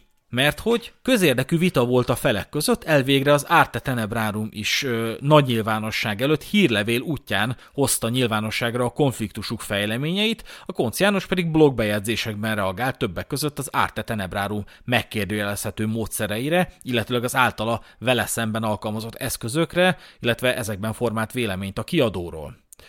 Ö, mellékes egyébként, de ide nem hiszem, hogy el fog jutni az eljárás, de ez a személyes véleményem, hogy, hogy a kiadónak, hát hogyha csak azokat a nyilatkozatokat vesszük alapul, amiket különböző platformokon vállaltak, hogy e-könyveiket körülbelül 60 nemzetközi áruházban lehet megvásárolni, 230 szerződött íróval rendelkezik, a hozzájuk pályázó Nemoda Gábor nevű szerzővel még tévéinterjú is készült a pályázással kapcsolatban, egyébként az egész országból emberek ezrei pályáznak hozzájuk, az eddigi legsikeresebb pályázatukra, a Karma című verses pályázatra több mint 800 beadvány érkezett szerte az egész országból. Egyébként 100 külföldi terjesztővel rendelkeznek, ez, melyek közül az eBay-en is temérdek külföldi kereskedő árulja többek között a Gabriel Wolf könyvét. A kiadványok valóban világszerte voltak terjesztve az elmondásuk szerint. Jelenleg elkönyv kiadványaikat 72 magyar és külföldi terjesztőnél lehet megkapni, a nyomtatott könyv kiadványaikat pedig 19 ország 40 boltjában ö, lehet megvásárolni. Na most egy ilyen presztízs, egy ilyen volumen mellett talán egy picit magasabb szintű tűrési kötelezettsége lenne egy, egy ekkora volumenű, hát az, hogy mi ez, franchise? Vagy tehát, hogy mit mondjak erre? Tehát, hogy amikor már a magyar könyveket 70 országban veszik, Érted? nem csak Magyarországon. Hát akkor nem bírsz ki egy izé, két-három blog bejegyzést, ahol azt mondják, hogy az Arte Tenebrárum idegállapotba kerül. Vagy hát amikor 72 magyar és külföldi terjesztőnél lehet kapni ezeket a könyveket, 230 szerződött írót, néhány blog bejegyzés miatt ö, vásárló közönségek e százezrei ö, visszakoznak, hogy hát, hogyha a Konc János ilyenek, de basszus, ezt mondják Párizsban, meg bemennek a boltba, hogy akkor veszek egy árt és, árt és kiadványt, és azt mondják, hogy hát ez a Konc János olyanokat ír ez erről a könyvről, hogy én inkább ezt meg se veszem. Tehát, hogy ugyan már azért egy picit talán nagyobb, egy, egy, egy lépést haladjunk már a realitás érzék felé, mert hogy ez így, ez így nagyon nem lesz jó.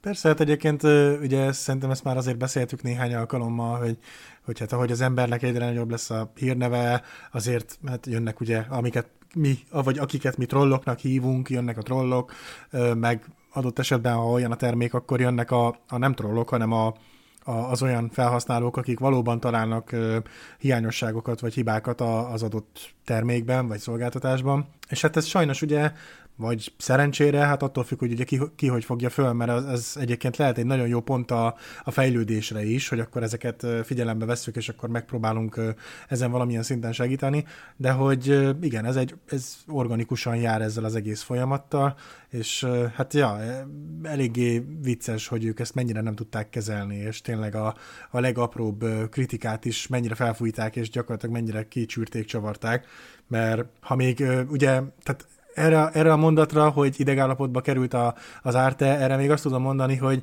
még, még érthető ahhoz képest, amiket korábban hallottunk, mert hogy tényleg gyakorlatilag ez a, egy picit lehetne jobban csinálni, meg hasonló mondatok is elhangzottak, és, és már arra is azért, hát nyilván nem jutott el odáig, hogy akkor bepereljük egymást, de azért arra is mennyire drasztikusan reagáltak, úgyhogy úgy látszik, hogy tényleg nagyon nem tudták kezelni a kritikát, és, és hát itt, itt meg akkor ezt papírra kellett vetni, úgyhogy, ja.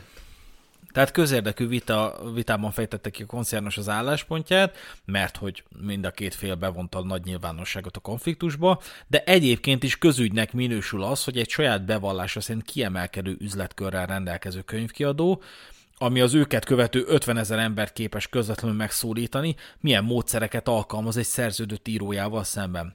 Ez ugyanis átfedésben van azzal, hogy a feltörekvő amatőr írók miképpen viseltetnek az egyes könyvkiadókkal szemben, ezek az ismeretek befolyásolhatják őket a döntésükben, amikor valamely könyvkiadóval, például adott esetben az Arte Tenebrárummal megállapodni terveznek. Tehát a közügyben kifejtett vélemény az fokozott ö, toleranciával rendelkezik még büntetőjogi szempontból, és ez ahhoz köthető, hogy például a közelti szereplőket ö, ö, egyszerűen tudod jogszerűen kritizálni, vagy hát nagyobb tűrési kötelezettségük van, ugye ez, a, ez az ökölszabály, de hogy egyébként is, amikor közügy mentén, vagy közügy témájában, tárgyában fejtesz ki álláspontot, az is némiképp felment téged a rágalmazás vétsége alól.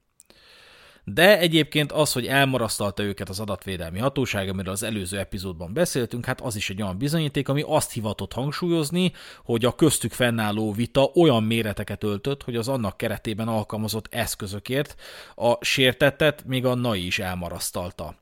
Tehát az, hogy Marosi Katalin közérdeklődésre számot tartó információnak minősítette a konciános ellen kezdeményezett büntetőeljárás tényét, és az ahhoz fűződő valamennyi részinformációt, de azt is, hogy az a nyilvánosság hozatal idején hol, azaz milyen eljárásbeli szakasznál tartott, illetve milyen azonosító adatokkal igazolta vissza a fejentés érkeztetését, Ebből az következik, hogy Marosi Katalin radikális eszközökhöz nyúlt, amikor a köztük fennálló szerződéses jogvitából eredő konfliktus fejleményeit a nyilvánosság elé tárta. Tehát neki lehetősége lett volna önmagával kompromisszumra lépni, így például megőrizhette volna számos rendkívül érzékeny bűnügyi információ bizalmasságát, de ehelyett ő aránytalanul és szükségtelenül kimerítő beszámolót adott a feliratkozói számára a konciánossal szemben kezdeményezett büntetőeljárásról, mely gyakorlatról immáron hatósági úton is megállapításra került, hogy törvénysértő volt.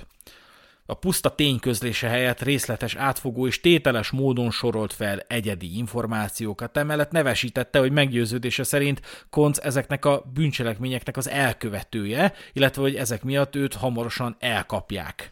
Tehát a Arte Tenebránum olyan eszközöket alkalmazott a, a szerződéses jogvitájában, imáron igazolhatóan ö, ö, ö, jogellenesen, tehát a GDPR-t megsértve, hogy hát ilyen, ilyen eszközöknél azért, azért fel kellett ahhoz készülnie, hogy hasonló eszközöket, avagy még csak hasonló eszközöket se használnak vele szemben. Tehát ez itt a lényeg, hogy amit, amihez a konciános nyúlt ö, eszközökhöz, hogy rendezzék a konfliktusokat, az radikális jellegében még csak meg sem közelítette azt a szintet, amit a Marosi Katalin az Arte Tenebrarum képviseletében megengedett magának.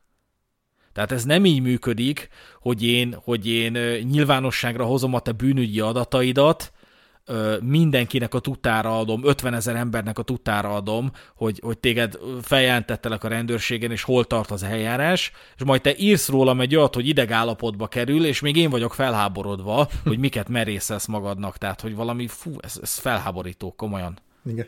Egyébként ilyen rágalmazási ügyekben szerepe is van annak, hogy a, a, az elkövető végsősorban, vagy hát nem elkövető, a vádlott ilyen esetben, a feljelentett, jelen esetben a konciános milyen módon jutott arra a következtetésre, hogy ilyeneket írjon. Ilyenkor megkérdezheti a bíró, hogy, hogy, hogy de ezeket hol hallottad, mert hogy úgy lehet körülhatárolni, hogy ez ténye vagy nem ténye. És hát ilyenkor a konciános tartotta magát ahhoz, hogy hát rossz a híre a, a kiadónak, a közbeszédben, eleve a szürke zóna podcastet emlegette, a spekulatív zónás publikációt emlegette, hasonlók, tehát hogy egész egyszerűen az, amit, amivel most jönnek elő egyébként az ártekárosultak, meg amit mi is nevesítünk, hogy rossz a hír ennek a, ennek a kiadónak, rendkívül rossz, és hát ez alapján születhet benned egy olyan vélemény, hogy, hogy ez egy rossz kiadó. Igen és ehhez egyébként nagyon magas szintű védelem párosul, az Alkotmánybíróság több határozatában is úgy foglalta össze a véleménynyilvánítás szabadsága körében kialakult bírói gyakorlatot, hogy a szabad véleménynyilvánításhoz való joga véleményt annak érték és igazság tartalmára tekintet nélkül védi. Ebből az következik, hogy ez a szabadság különleges védelmet élvez többek között akkor, amikor a közeledben szerepet vállaló személyek tevékenységét érinti. A demokratikus társadalom létezésének fejlődésnek nélkülözhetetlen eleme a közügyek vitatása, a különféle politikai nézetek, vélemények kinyilvánítása.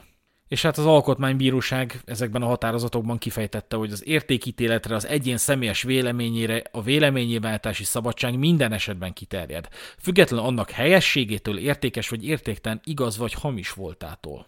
És hát eljött az a nap, amikor a eljárásra, illetve az első komolyabb tárgyalási napra is sor kerülhetett. Ebből egyébként hangfelvételket most be fogunk játszani. Nem az egészet, mert egyébként egy és negyed óráig tartott az a eljárás vagy tárgyalás, ami egyébként három órásra lett tervezve, ugye az idézésben ezt megjelölték, hogy így meddig kell erre számítani, milyen hosszú időre, de mint magatok is meg fogjátok érteni, épp az ártetenebrárum miatt nem tudott három órán át tartani, hanem korábban véget kellett vetni neki, de majd kiderül, hogy miért. Oda ment a Konsz János, én elkísértem őt. Én ugye a sajtóképviseletében voltam jelen, mert hogy ugye sajtótermék vagyunk, igaz nem a szürkezónát említettem, hanem a általunk kiadott hírportált, de hogy ez egy tök érdekes dolog, hogy egyébként erre lehetőség van. Előzetesen jeleztem is, hogy a sajtóképviseletében jelen szeretnék lenni, de a, a nyílt tárgyalásoknál, tehát amikor nem rendelnek el zárt tárgyalást, ott lehetőség van egyébként bárki, bármilyen eljárásra, vagy a tárgyalásra lehetősége van belépni, ott végigülni azt, mert hogy a nyilván, nyilvánosság az képviseltetheti magát e, ezekben az eljárásokban.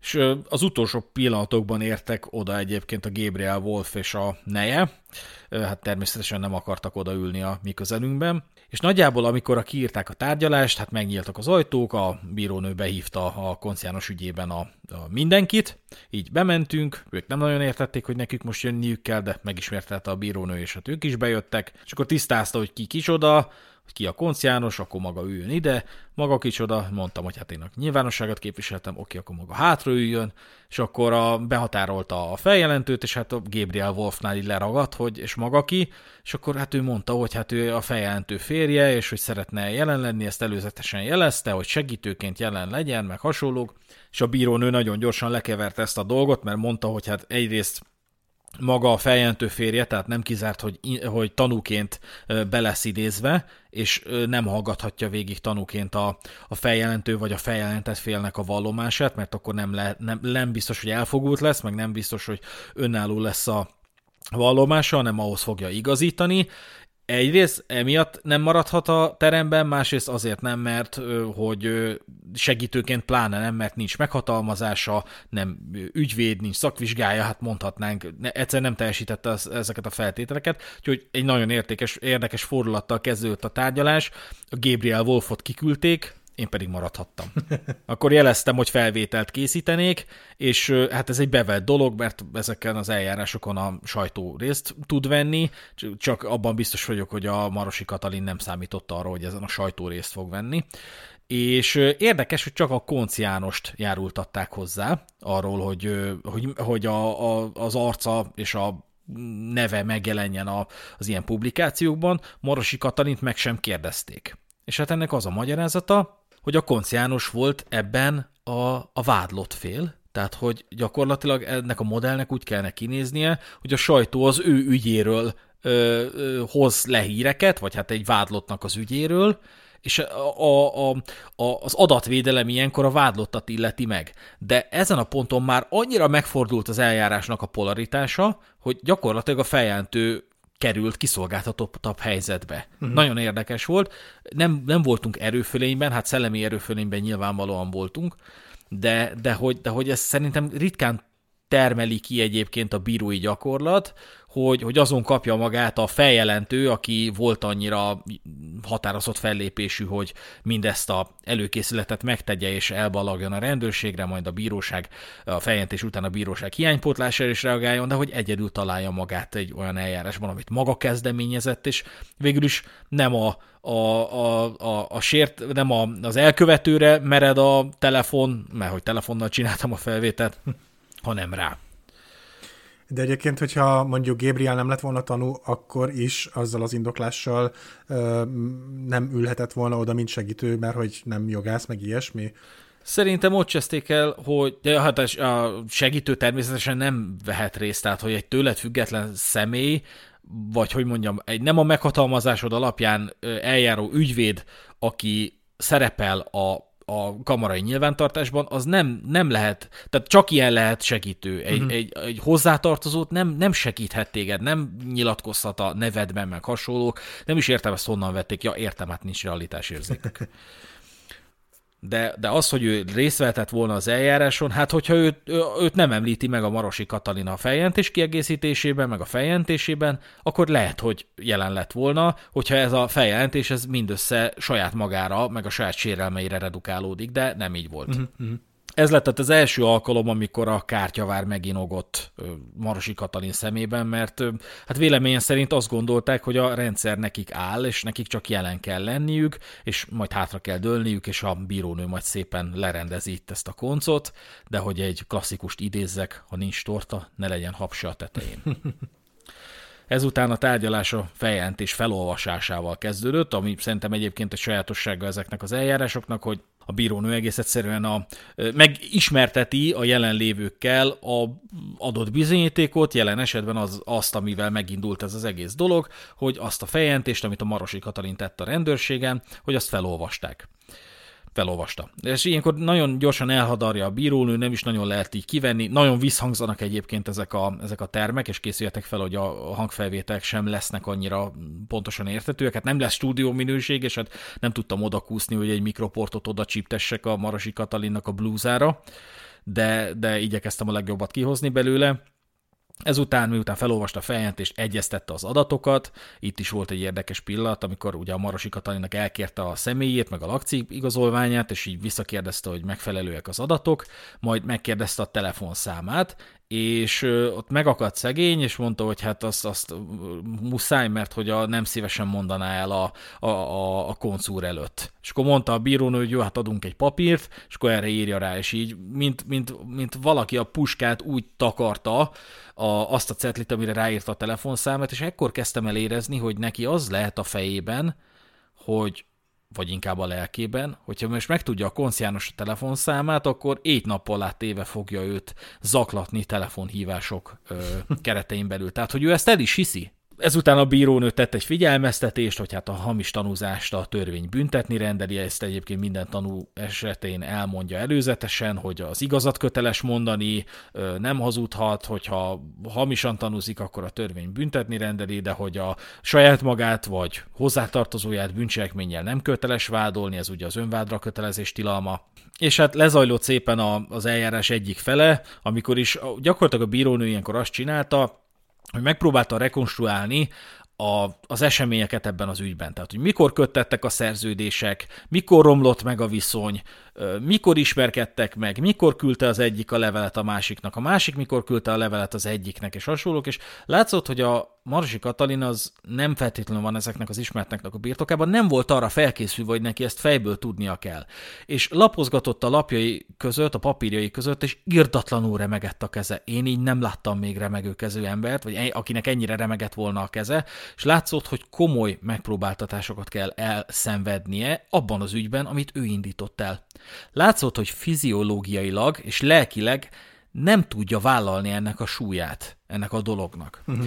És gyakorlatilag úgy, néz ki, úgy nézett ki, mint egy vizsgázó egyetemista, akinek az élete legnagyobb vizsgadrukja van, csak ezt szorozzátok fel tízzel, legalább. Uh-huh. Hogy, hogy lát, azt éreztem, hogy mindjárt most fog le, leájulni a padról. És hát miután tisztázták, vagy megpróbálták tisztázni ezeket az időbeli, meg dátum dolgokat, hogy, hogy mikor mi történt, meg próbált a bírónő egy kicsit ö, közelebb jutni ahhoz, hogy hát miből áll ez a, ez a jogviszony, hogy kiadás, meg szerkesztés, meg hasonlók. A Marosi Katalin mindig elrugaszkodott ezektől a, ezektől a ö, ö, információktól, meg mindig többet akart elmondani, mint amit kérdezték, de hogy egy büntetőeljárás így néz ki, hogy a bírónő nem hagyja itt félresiklani ennek a tárgyásnak a menetét, hanem mindig mondja, hogy nem, nem, nem, arra válaszoljon, amit kérdeztem. Mikor történt? Oké, okay, ilyenkor történt. És így gyakorlatilag levezényli az egészet, és amikor egyszer beleszaladt ebbe a Marosi Katalin, hogy elkezdte mondani, hogy, hogy mit sérelmez, meg hogy mit, mit, miket mondott róla a konc, meg miket, miket írt róla a konc János, meg Effélék, akkor a következő párbeszéd hangzott el a bírónő és a Marosi Katalin között. Elnézést kérek a rossz minőség miatt, amennyire tudtam, feljavítottam.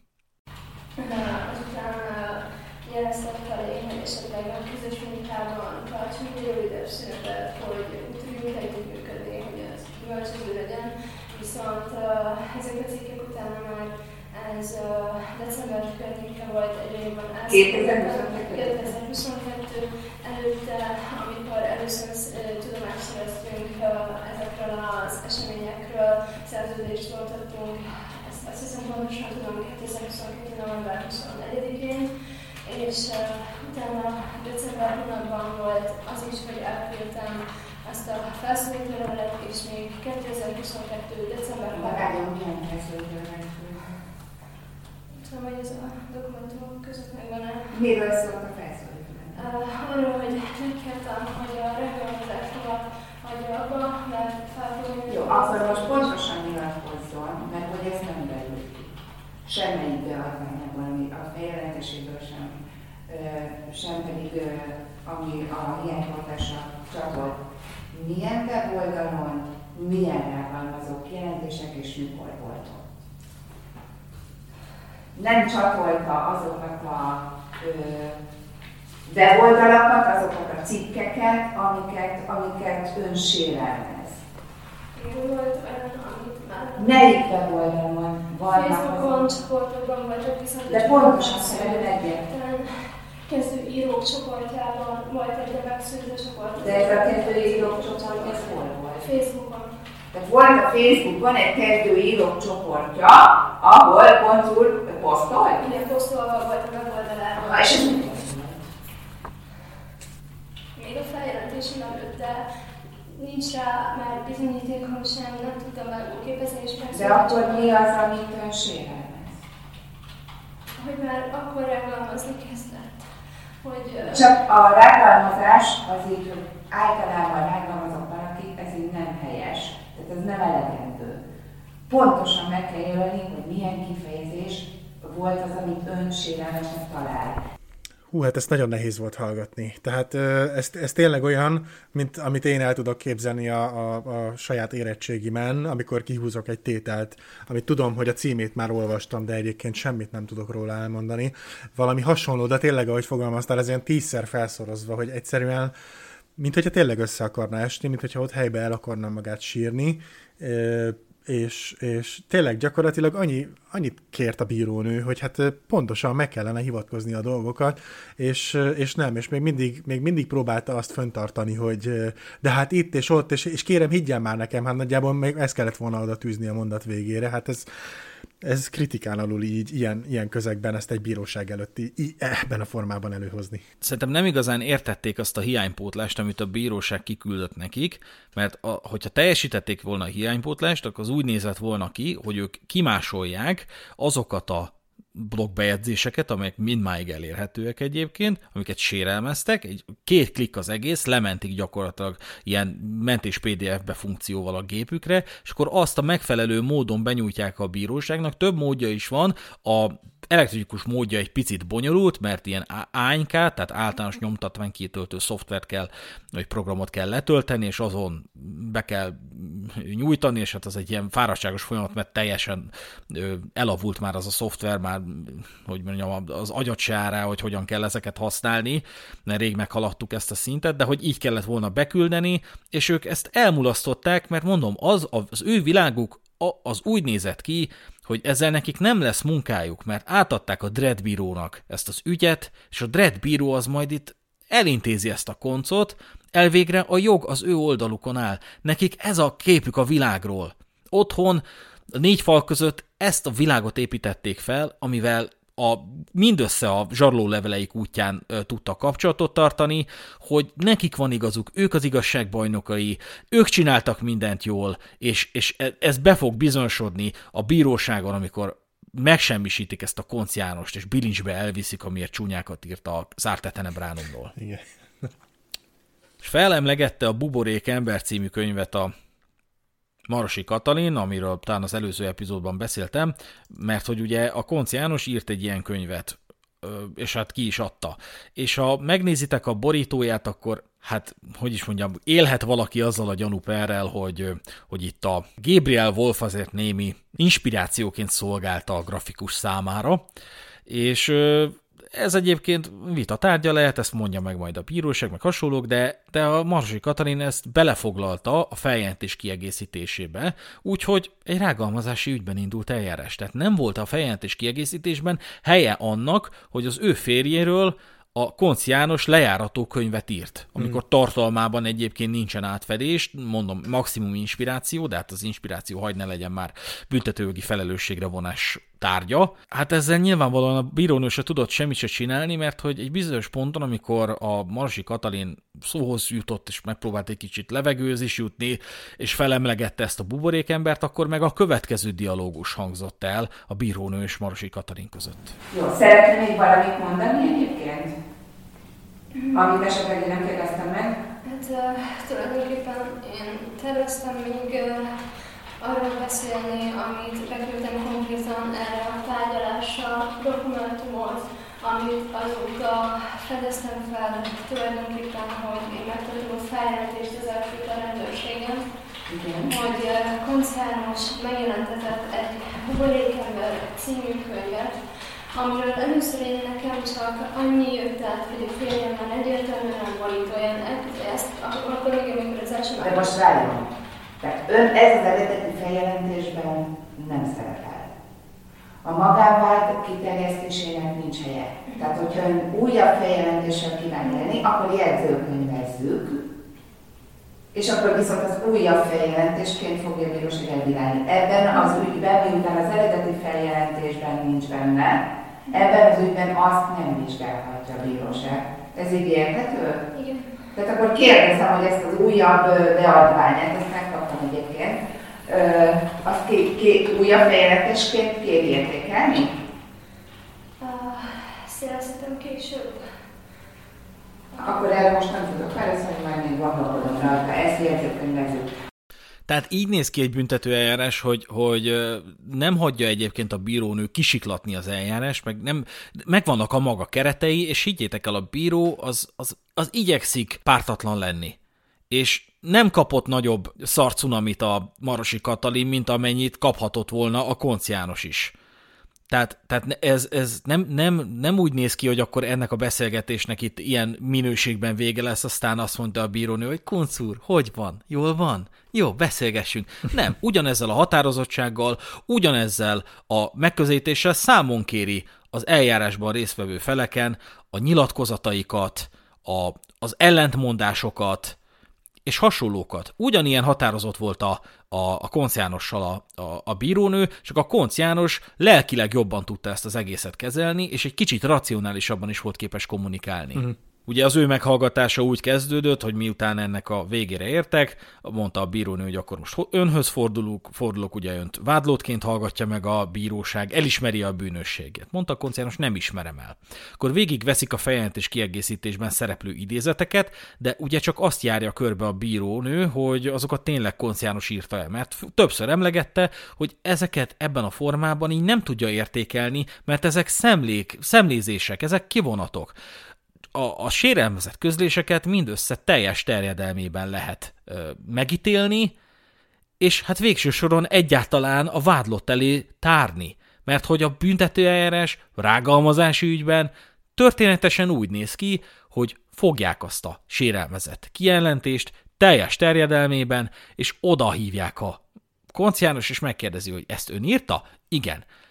Ön ezzel azonosságot vállal? Igen. És ezt a sérelmezett mondatot ön mire alapozta? Honnan vette? Hát onnan, hogy rossz a megítélése a kiadónak, és ezt és ezt a, a, a dolgot így meg így éltem meg, és hogy ez a, azt a véleményt váltotta ki belőlem, amit leírtam. És így tud működni ez a dolog. De az, amit ők csináltak, egy feljelentés kiegészítésben leírtak, nyomtatva, linkeket majd kiemeltek egy-egy mondatot a sérelmezett blogbejegyzésekből, úgy nincs mit a konciános elé tárni, nincs mint megítélni. Csak nekik mondom, nem ez volt a fejükben. És ez végül már hiába emlegette a Marosi Katalin a bíróság előtt, hogy Konciános már azelőtt lejáratú cikkeket tett közzé, hogy bontották volna a szerződést, a bírónő mindannyiszor lekeverte, ezt a kezdeményezést, amikor is a tárgyalás vége fele elhangzott a következő párbeszéd, ami hát számomra letaglózó erejű. Ezért kell, hogy a cikkeket teljes terjedelmében lássa a bíróság, mert így, hogy nem ismerjük a nem ismerjük személy szerint a cikkeket, nem is volt lehetőségem elolvasni, így nem tudom ezt így most megítélni. Jó, ezért kértem, hogyha ilyen részletességében, addig, amíg nincsenek itt nekem kinyomtatott teljes terjedelmében ezek a cikkek, ez pedig az ön feladata, mert ön a magánmerő, és önnek kell a bizonyítékokat csatolni, mindent, teljes körület, a, a Facebook bejegyzéseket is, amit a vártárgyával kíván tenni, addig nem tudunk erről beszélgetni, mert a levegőben nem beszélgetünk erről, jó? Mert nem ismerem, nem is nincs, nem nincsen abban a helyzetben a bíróság, hogy ismeri a, a cikkek teljes, teljes terjedelmet. Nem tudjuk a vádlott felé tárni, semmit nem tudunk. Jó? Tehát a következő tárgyalásra szíveskedjen ezt, az egészet. És kérdezhetek valami Igen. ilyen esetben, hogyha a vádlott ezeket eltávolítja például, amíg egy hozzáérek is meg tudnám menteni. Abban az esetben nekem mi a teendő, mert ezek mind az ő Hát nézze, én nem vagyok ügyvéd. Bíróság nem ezzel mit csinálni. Még egyszer mondom, ön indított egy magánváros eljárás, önnek kell a bizonyítékokat csatolni. A bíróságtól nem várja, hogy jogi tanácsokat adjon, mert ugye akkor a bíróság függetlensége igencsak megkérdőjeleződik. Tehát már eleve megmosolyogtató, hogy, hogy ő abban a megélésben van, hogy a konciános alatt annyira forrósodik a talaj, hogy ő most haza fog futni, és gyorsan leszedi az összes sérelmezett blogbejegyzést, hogy ne tudjon mit benyújtani a Marosi Katalin, akinek kb. fél éve lett volna ezeket a dolgokat lementeni, tehát ez önmagában szerintem rendkívül parodisztikus, de, de az is némiképpen kielégítő élmény az ártek kritikusok számára különösen, hogy amikor a bírónő azt mondja, hogy nem, nem, nem, itt nem neked áll a rendszer. Itt, itt ez a te dolgot lett volna, te vagy itt most az ügyész, és nem végezted el a munkát, én nem fogom helyetted elvégezni a munkát, és még kevésbé fogok én jogi tanácsot adni neked, hogy mi az eljárás, meg mi az ügy. Nem így működik a rendszer, mint ahogy elképezték, elképzelték, hogy nekik csak meg kell jelölniük a sérelmezett bejegyzéseket, és a nyomozó hatóság a bírósággal karöltve mindent lefoglal. Hát basszus, ez derült ki az összes fenyegető levelükből. Nem ez derült ki, hogy majd, majd kimegy a bíróság, majd lefoglalja a maga vagyonát, majd elviszik a gépét, nem fog tudni dolgozni, a munkahelyi gépét, meg a munkahelyi autóját is elviszik, a munkahelye be fogja magát perelni emiatt, és különben is ki fogják uh, taszítani önt a, az országból, ahol éppen él, és egyébként a tek is közre fog működni, és természetesen pá, pápai kegyelemre sem számíthat. Tehát, hogy tehát, hogy nekik ez volt a fejbe, fejükben a világ, bassza meg, és nem ez a világ, és ezen a ponton rájuk szakadt a, a valóság. Tudjátok, hogy Hagyta el a tárgyalótermet a Marosi Katalin. Bőgve! Bőgve ment ki a folyosóra, és rohant oda a Gabriel Wolfhoz, akinek az volt az egész kurva egy és negyed óra alatt a dolga, hogy elfoglalja magát a folyosón, amíg felmosták a padlót a feleségével. Hát én, én fel, nem, fel nem foghatom ezt az egészet, meggyőződésem, hogy ő hergelte fel. Csak épp neki nem kell megfizetni az árát ennek a dolognak, hanem a feleségének. A 25 éves kislánynak, aki mellesleg eltartja, hogy más nem mondjak, csak az ő nyilatkozatát mondom, eltartja a 45 éves Gabriel Wolfot a McDonald's-os fizetéséből. Felháborító, komolyan. Én soha nem voltam még ennyire dühös, amikor ezt a podcastet szerkesztettük. De most, hogy picit megnyugodtam, beszéljünk arról, hogy mi lehet ennek az egész árteszálgának az oka hogy mi vezetett el ide, hogy, hogy hogy jutott két ember arra, hogy így megsemmisítse önmagát. A helyzet az, hogy vállalták a jogvitáikban, hogy mindketten pánikbetegek. Ez egyébként a nyilvános közléseikből is kiderült, hogy a különböző nem túl barátságos kommentek miatt a Gabriel Wolf rosszacskán kezdte érezni magát aznap este, és hát már a szuicid gondolatokkal is elkacérkodott, és egyébként valószínűleg a rossz akaróknak ez is volt a szándéka. Tehát, hogy ilyeneket írogattak, és a, a tárgyáson is elhangzott a Marsi Katalin szájából, hogy mind a ketten pánikbetegek. És talán ez a válasz a miértre, hogy össze vannak zárva a négy fal közé, egyikük eljár dolgozni, de a nap végén hazamegy az egyik a másikhoz, és az egyik elkezdi hevíteni a másik szorongását, és fordítva. Ebben a kölcsönhatásban felerősödnek a negatív érzések, hogy mindenki ellened van, mindenki a károdra tör, és meg kell ellenük védenünk magunkat. A szorongó embernek az egyik legnagyobb fájdalma egyébként, ha nem tudja megnevezni a probléma okozóját. Nem is tudja tulajdonképpen, hogy szorong. Vagy ha tudja, akkor nem érti, hogy mitől. De ez is olyan, mint a víz, hogy megtalálja maga útját, így az ártésok is talán megtalálták, hogy amit éreznek, annak nem a saját lelki világuk az okozója, hanem mások, akik ellenük vannak, akik ellenük munkálkodnak. Vegyük hozzá, hogy mi megy 0-24 órában a tévében 2014 óta a mainstream csatornákon. Jönnek a migránsok, elveszik a munkádat, meggyalázzák az asszonyaidat, felsúzzák a földedet, már a nyugatot is elfoglalták, a tömegembernek meg van annyira plastikus a realitás érzéke, hogy meggyőzi magát, hogy Bécs már elesett. Majd amikor kimegy oda, meglátogatni a karácsonyi vásárt, meg bevásárolni, hiába látja, hogy nettó 15 bevándorló kóborog a városban, hazajön és pörgeti tovább a narratívát, hogy Bécs már elesett. Amikor enyhült a migránsos téma, akkor már elkezdték pendítgetni, hogy hát jönni fog egy válság, majd beütött a koronavírus, az élettársak, házastársak még jobban összelettek zárva, de a barátok eltávolodtak egymástól. A társadalom pedig elidegenedett. Ráadásul azt hüvöltette 10 csatornából 9, hogy hányan haltak meg, és hogy egyébként a Bill Gates tenyésztette ki a koronavírus csak azért, hogy beoltsanak a csípjükkel mindenkit. Megjegyzendő ugyanez a ponton, hogy a Arte Tenebrárum a pandémiás kijárási korlátozások idején fogant meg. Majd amikor ennek is vége lett, visszatértünk a válság témára, aztán jött az ukrán-orosz háború, és persze maga a válság. Tehát 2014 óta üvöltik a magyar társadalom pofájába a mainstream csatornákon, hogy nem érted, hogy veszélyben vagy, hogy ezek az aljas emberek ott vannak kint, és ártani akarnak neked, de mi meg tudunk téged védeni, ez jusson eszedbe akkor, amikor négy évente belépsz a szavazófülkébe. És a végén meg kimegy a zavarodott ember a társasházba, és szíven szúr egy 30 éves rendőrt, hogy más nem mondjak, csak az elő, elmúlt hónapokban ö, megtörtént rendkívül tragikus esetet. És ugye ez az ember az elfogása során azt üvöltözi, hogy meg, meg akarnak ölni, meg akarnak ölni. Tehát azok a kommunikációs eszközök, amik azt szolgálnák, hogy név, négy évente megfelelően szavaz, önálló életre kelnek. Ezzel a vonagábor foglalkozik egyébként nagyon sokat, hogy van egy úgynevezett néplélek, ami borzasztóan gyötrődik már lassan évtizedes viszony, viszonylatban, mert mindig van valami, amitől parázni kell. Tehát az ártésok önmagában lelkileg sajnos nincsenek arra felkészülve, hogy ezekkel a megpróbáltatásokkal valahogy felvegyék a harcot. De sajnos a világ se teszi lehetővé, hogy, hogy, hogy, hogy egy támogatott közegben ők, ők megküzdjenek ezekkel a démonokkal. Mert a világ is folyamatosan azt súlykolja beléjük, hát a mainstream csatornák végsősorban, hogy veszélyben vagy. És két pánikbeteg ember nek nincsen egyéb eszköze, mint azt mondani, hogy nem, nem velem van a baj, nem ittben van a baj, nem, nem azért szorongok, mert nekem ezzel dolgom lenne, hanem meg kell védenem magam másoktól. Kik a mások? Akik folyton kommentelnek, akik, akik csúnya kommenteket írnak, akik lehozzá, lehúzzák molyan a kiadványaimat, akik blogolnak rólunk, és ezek mind egy, egy entitás, mint egy nagy biomassa, és hogy, és hogy ezek, ezek összedolgoznak, és ellenünk vannak, és összefogtak ellenünk, mert mi sikeresek vagyunk, és irigyek, és végső soron a nap végén becsatornázzák a, a, a parájukat, becsatornázzák a pánikbetegségüket, és alakot adnak nekik. És ez lett az ártetenebrárum, ebből lett az ártetenebrárum. Ezért kellett rengeteg embernek elszenvednie különböző nagyon aljas módszereket. Nem azért, mert ez a két ember elmebeteg, nem elmebetegek. Pánikbetegek. És a pánikbetegségüknek arcot adtak, alakot adtak, és ti vagytok ezek.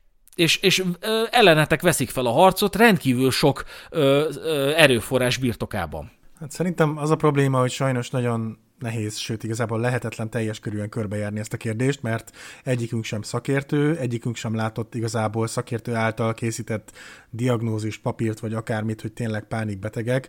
Én már találkoztam pánikbeteg emberrel, és tehát gyakorlatilag egy ilyen szituációban szerintem tényleg majdnem, hogy meghalt volna a pánikbeteg ember, mint amit, a, amit itt a bíróságon hallhattunk, hogy, hogy tényleg így sarokba van zárva, gyakorlatilag mindent felrónak ellene, hogy hát hol vannak a bizonyítékok, hol vannak az állításokra, a tényleges bejegyzések, képek, akármicsoda, Úgyhogy én sajnos, ez abszolút a saját véleményem, én egy kicsit szkeptikus vagyok azzal szemben, hogy ők ténylegesen pánikbetegek.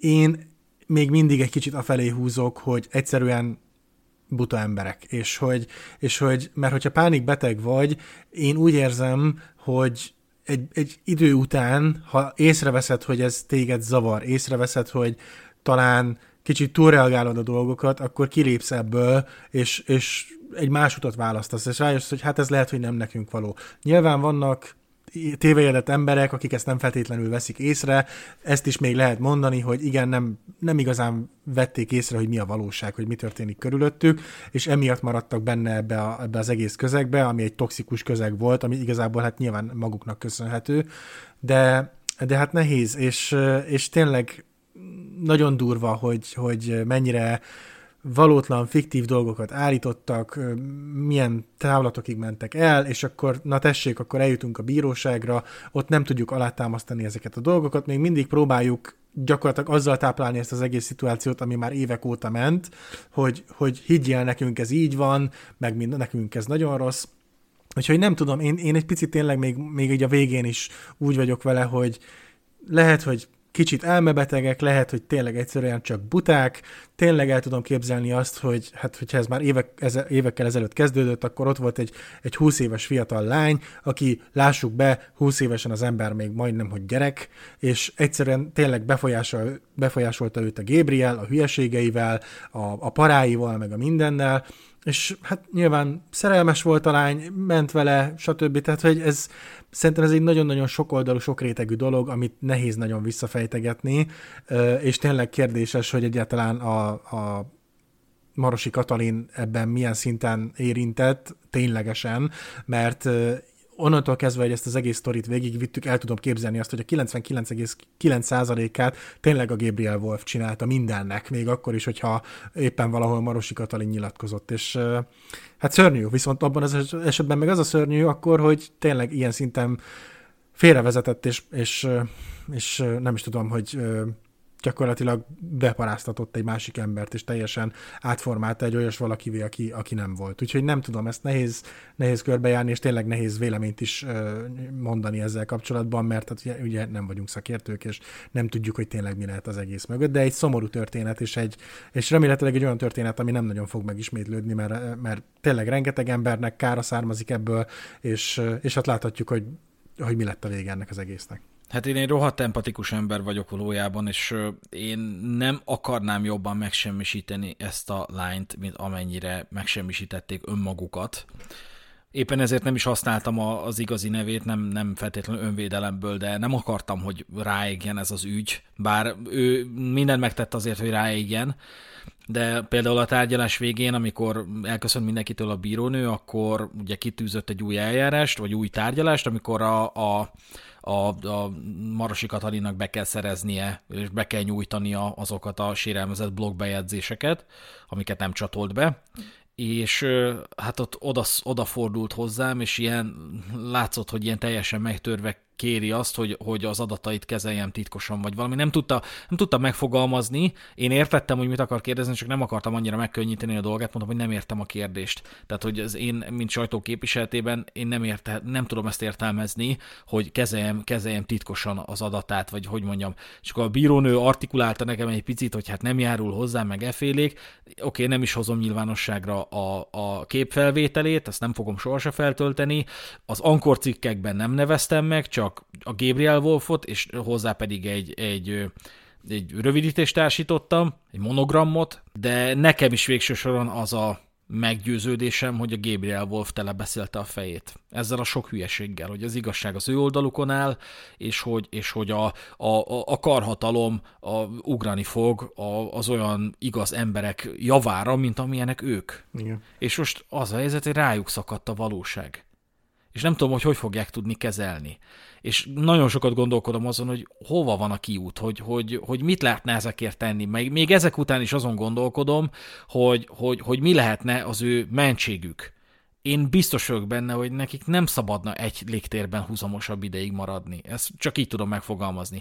Nem azt mondom, hogy váljanak el, vagy ilyesmi, de nem tesz jót két ö, pánikbeteg embernek, hogy időt töltenek együtt, és pörgetik egymásnak ezt a hamis valóságot, mm. És össze vannak zárva. Tehát valamit, és nagyon nehéz, tehát hogy, hogy picit utána olvastam, nagyon nehéz boldogulni egy, egy pánikbetegséggel, mert, mert ez a helyzet, hogy nem, nem tudsz mit csinálni vele. Van, amikor már azért könyörögnek a pánikbetegek, hogy legalább legyen valami bajuk, hogy legalább tudják, hogy na ez a bajom. Ilyenkor lefogynak az emberek, borzasztóan tudnak kinézni azok, akik, akiken eluralkodik a pánikbetegség. Mm és, és, és nem lehet tudni, hogy mibe csatornáz be valaki. Ismertem egy pánikbeteg embert, aki, aki sportba csatornázta be, és, és, és edző lett belőle egy olyan ö, sportákban, ami, ami, amiben kevesen képviseltették magukat, és, és elkezdett visszahízni, és rendbe jött. És vala, valahogy sikerült becsatornázni a, a, a, ezeket az érzéseket, valamitől függetlenítette magát, egy csomószor ugye a munka miatt pánikolnak az emberek, hogy teljesíteni akarnak, hogy jól, jól akarják csinálni, és egész egyszerűen egyszerűen táplálják magukba ezt a dolgot, hogy, hogy rosszul fogom csinálni, és emiatt pánikolnak. Egy csomószor a rossz diéta, a rossz táplálkozás az oka. Csomószor nem tudják az emberek, hogy, hogy, hogy cukorbetegek, vagy valamilyen inzulin problémájuk van, és valójában abból gyökerezik a pánikbetegség. Mm. Lehet, hogyha azt kezelik, akkor az megoldódik, de lehet, hogy valami gyógyszert kell rászedni, szakemberhez kell elmenni, és, és, és mondom, az a baj, tényleg nagyon, nagyon nehéz. Ezek, ez ilyen szintű problémáknak a kezelése, fel nem foghatom, hogy, hogy, hogy mennyire nehéz lehet. De van olyan, van olyan ö, alkoholista, aki valójában nem is alkoholista, csak már évtizedes viszonylatban piál, hogy oldja a lelkében lévő depressziót. Uh-huh és amikor rájön, hogy valójában antidepresszáns kellene szednie alkohol nélkül, és elkezd antidepresszáns szedni, egy hét alatt leáll a piával. Hm. És ő évtizedes viszonylatban gondolta azt, hogy neki alkohol problémája van. Nem, csak oldotta a depressziót. Okay. Szóval hát én mindenképpen valamilyen irányba elmennék, mert tehát, hogy szegények mit, mit várhatnak a világból, mit, világtól, mit tudnak még ebből kihozni. Könyvkiadót már nem fognak tudni indítani, senki nem bízik bennük. Mindenki tudni fogja, hogy milyen eszközöket engednek meg maguknak. Próbáljanak meg függetlenedni a nyilvánosságtól, próbáljanak meg olyan irányba dolgozni, ahol nem kell emberekkel foglalkozni, és próbálják megkezelni a pánikbetegségüket. Így van. Úgyhogy reméljük, hogy ezzel az útravalóval ők is tudnak valamit kezdeni, ha esetleg meghallgatják, de nem hiszem, hogy meghallgatják. Nektek pedig köszönjük, hogy végig hallgattátok ezt a sorozatot, reméljük, hogy tartalmas és megvilágító erejű volt. Köszönjük, hogy velünk voltatok, kövessetek minket minden létező platformon, vagy a preferált platformokon, és gyertek a Szürke Zóna Kibeszélő nevű Telegram csoportba, ahol várunk titeket szeretettel ennek a témának a kibeszélése keretein belül. Én voltam Rezső, és köszönöm Daninak a részvételt. Sziasztok! Sziasztok!